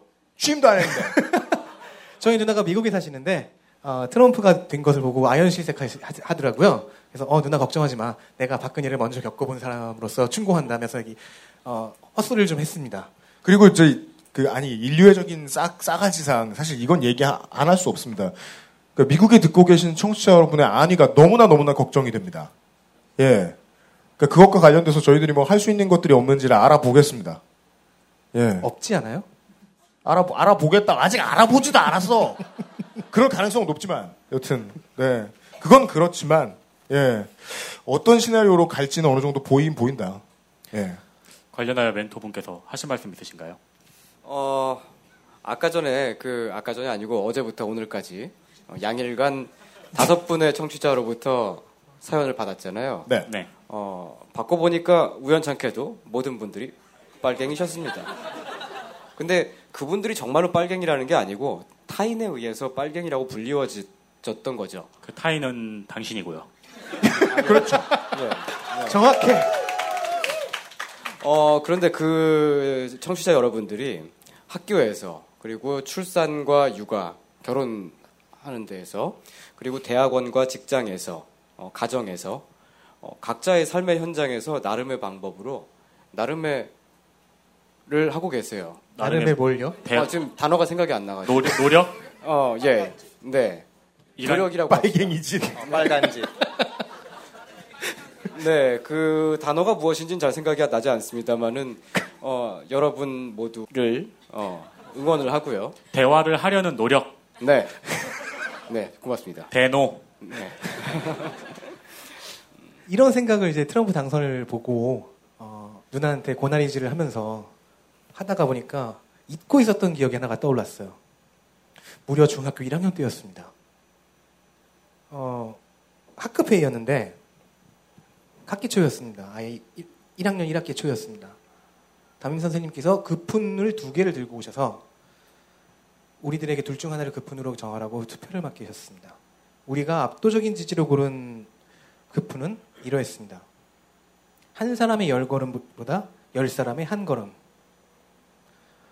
어쩌면 한 사람의 열 걸음은 결국 퇴보를 예고하는지도 모르겠습니다. 최대한 많은 사람들을 한 걸음이라도 나가게 해야 그런 사람들이 늘어나다 보면 사회가 진보합니다. 그래서 11월 12일 그 도심 축제나 다름없는 그 해방구에서 지울 수 없는 씁쓸함 속에서 우리가 좀 어려워하다가도 즐거워했을 겁니다. 그늘에서부터 최소 한 걸음 정도는 나온 사람들이 한 걸음 이상 나온 사람들이 이렇게 많다는 거를 상징적으로 본 건 아니겠어요?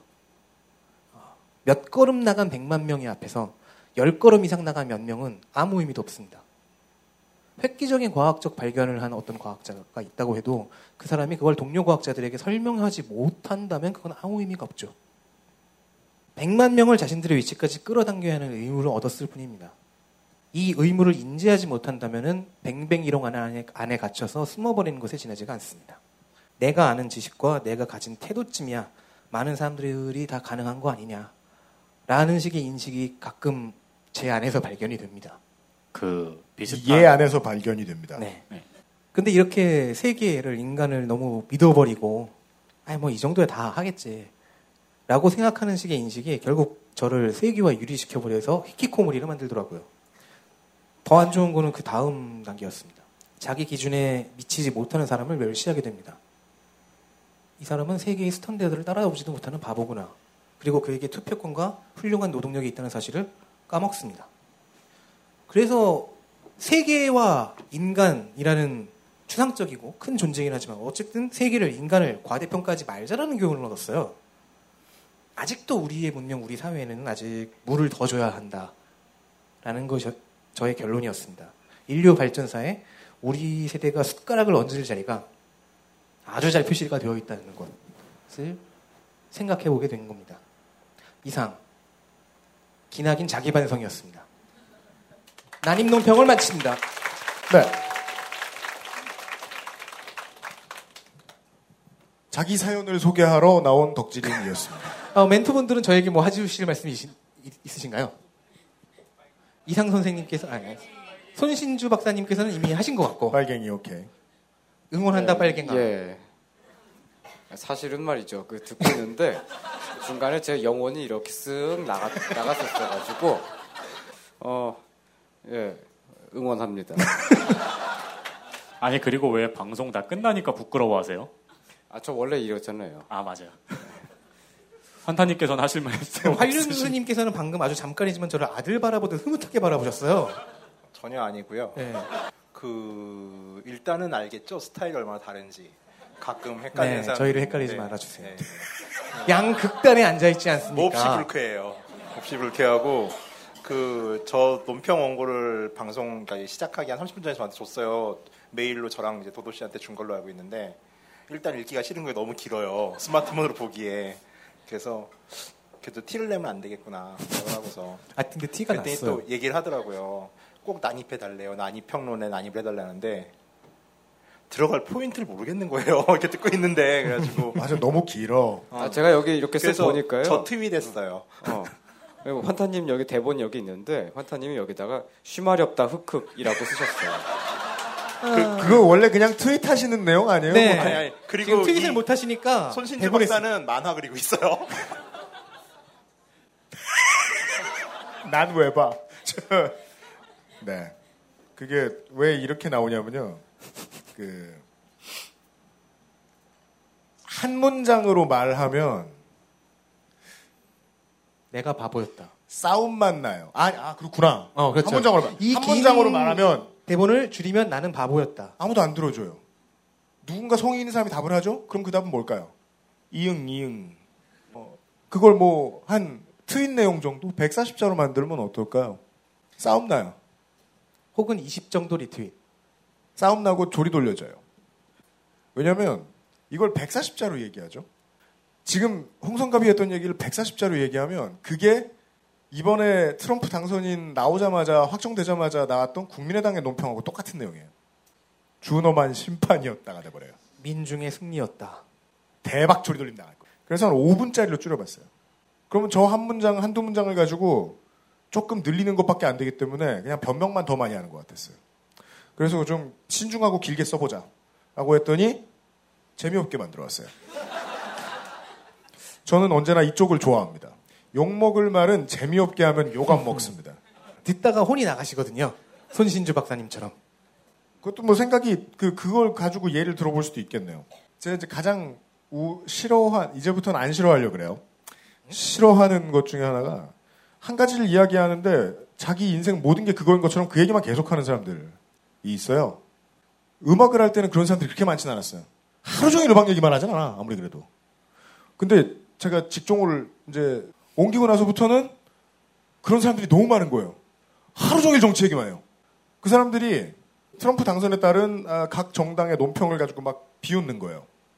보면서 이게 이제 정치부 기자들이나 정치 정당에 있는 사람들이 흔히 생각하는 어, 논객들의 한계거든요. 다른 우방국도 아닌 한국에서 정치하는 것들이 미국 대통령 당선자가 나왔는데 그 사람 또라이라고 놀린다?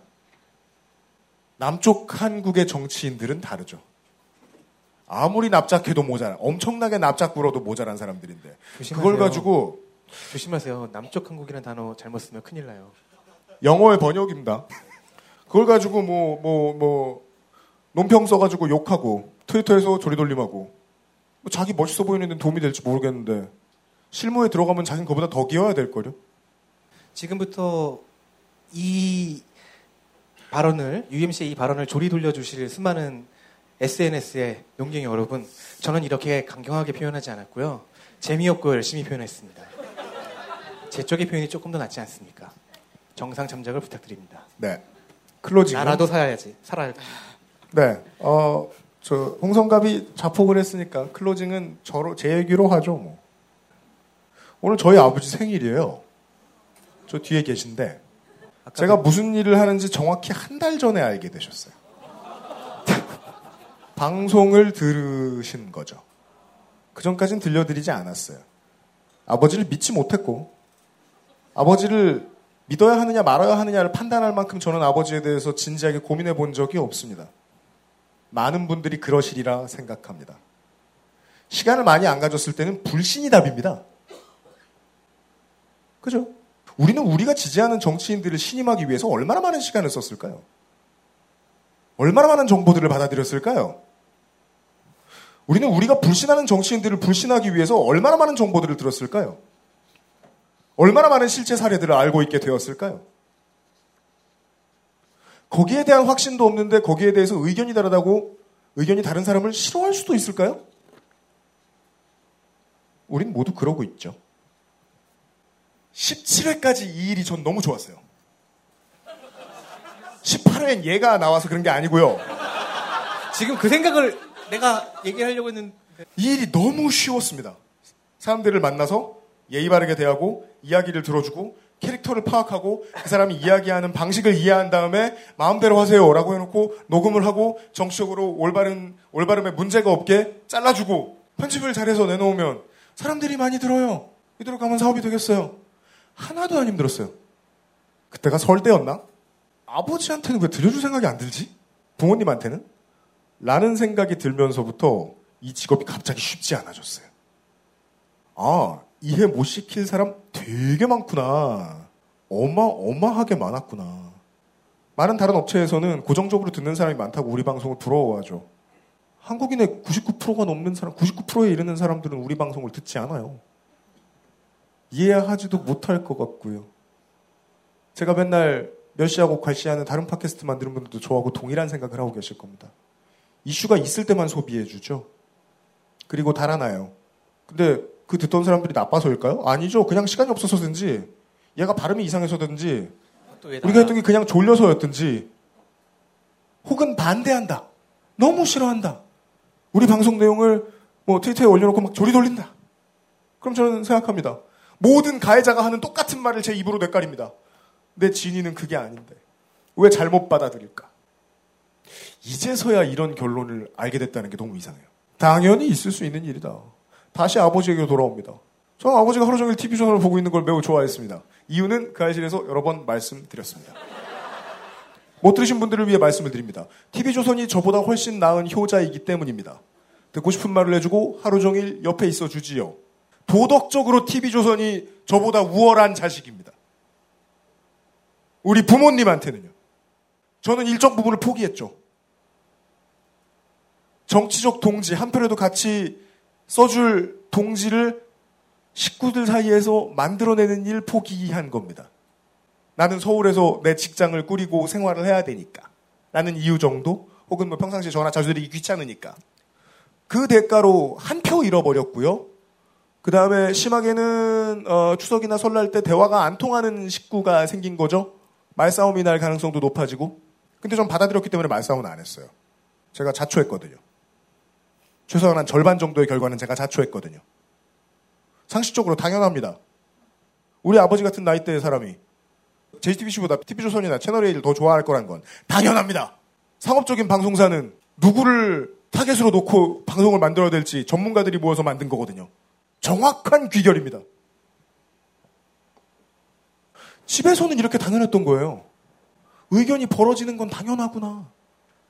우리 아버지는 여자 문제에 대해서 이야기도 지금 사람들하고 대화해 보면 전혀 피시하지 못한 이야기를 하실 겁니다.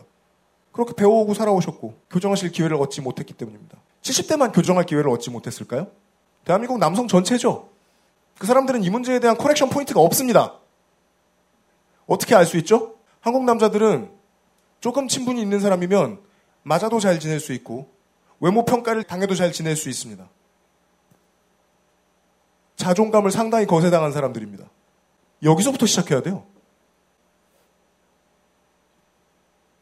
잠재적 범죄자 말고요. 좋은 전제입니다. 잠재적 범죄자는. 하지만 가장 중요한 전제는 아닙니다. 필요에 의해 붙여놓아야 하는 딱지지 그 사람을 설명할 본성은 아닙니다.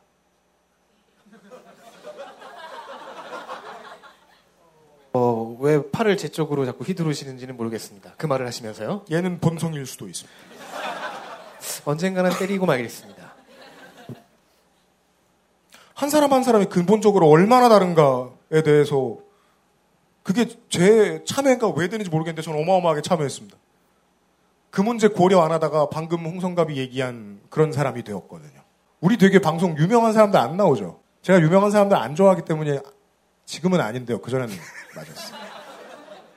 이런저런 기준에 안 맞는 거예요, 다. 이걸 잘하면 저걸 못하고, 저걸 잘하면 이걸 못하고. 아까 제가 다 모실 준비가 돼 있다고 말했죠. 그 둘이 상충되죠. 지금이 제가 진실을 말하는 순간인 것 같아요. 아깐 거짓말이었던 것 같아요. 저는 제가 PD라서 만들어내는 제 방송들은 너무 기준이 많았어요. 그것 때문에 좋아하시는 분들이 계셨을지 모르겠어요. 그리고 여기 와주신 여러분, 해외에서 듣고 계신, 정말 죄송합니다. 결제할 기회를 못 드렸죠. 해외에 계시기 때문에. 어, 해외에서 듣고 계신 많은 여러분들, 저희가 이 방송을 계속하길 원하신다는 것도 알아요. 듣는 매체라는 건 정말 옆에 있는 하잘것 없는 친구죠. 하잘것 없지만 친구예요. 그래서 오래 살아남는 게 더 중요할 수도 있어요. 마치 민주당의 도덕적인 사람이 대선 주자로 나갔으면 좋겠지만 그가 꼭 이겼으면 좋겠다라고 생각을 하는 것과 동일합니다. 서로 다른 가치를 요구하죠. 그 중에 조금 더 대중적이라서 어떤 분들은 싫어하실 가치들 아낌없이 만나게 해드릴 겁니다. 어떻게 다룰지 모르겠습니다. 하나만 약속드리죠. 지금보다 더 열심히 하겠습니다. 왜냐하면 돈은 잘 벌고 있거든요.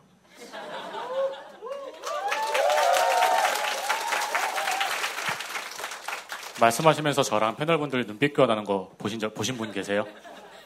서로 눈을 보고 눈으로 많은 이야기를 나눴죠.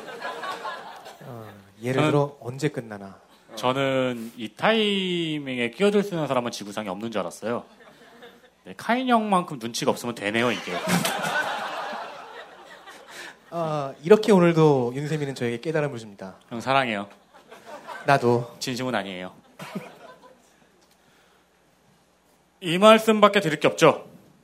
여기까지였습니다.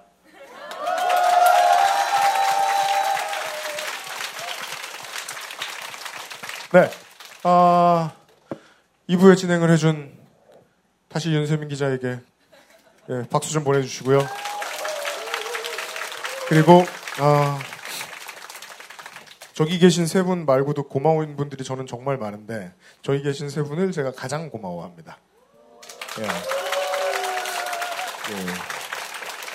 저 이유를 좀 물어봐도 됩니까?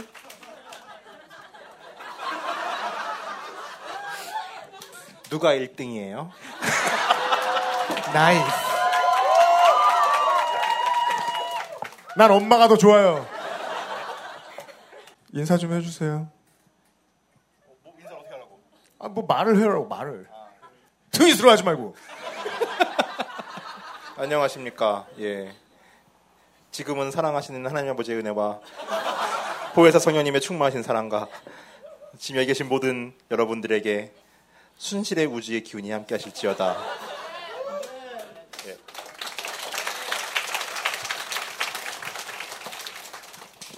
어, 제가 아까, 아까가 아니고 어제 말씀드렸습니다만, 어, 어, 아, 저는 박근혜 대통령이 실제로 정말로 과묵하시고, 어, 그래서 믿음직하다고 간주하고 있습니다. 어, 과묵하다, 어, 일본어로 감옥구, 이렇게 말하고요. 믿음직하다는 중국어로 투오카오.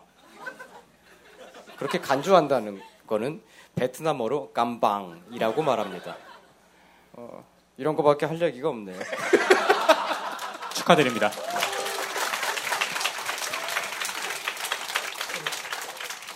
예, 뭐 저도 사실 딱히 드릴 말씀은 다 한 것 같아서 뭐할 수 있는 얘기라면 뭐 만약에 지금이라도 혹시 언론사를 지망하는 헛된 꿈을 꾸시는 분이 계시다면 예, 그 꿈을 얼른 접어주시기를 기대하는 바입니다. 감사합니다. 네. 여기까지였습니다. 이거는 이제 여러분 말고 이제 바깥의 청취자분들 들으시라고. 예. 어, 정말 자주 얘기, 만나서, 만나서 얘기할 자리 만들 거고요. 제일 중요한 순서를 김상규 기술행정관한테 저는 맡기고, 예, 저희들은 여기서 인사를 드리겠습니다. 아,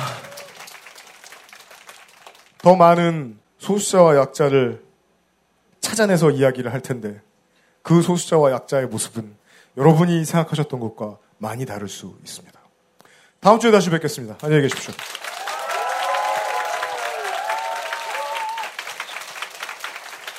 우- 우리도 나가는 거죠? 네. 방송엔 안 나갈 어, 특집 광고화 생활을 진행해 주실 어, 산꽃 선녀님을 모십니다. XSFM입니다. I D W K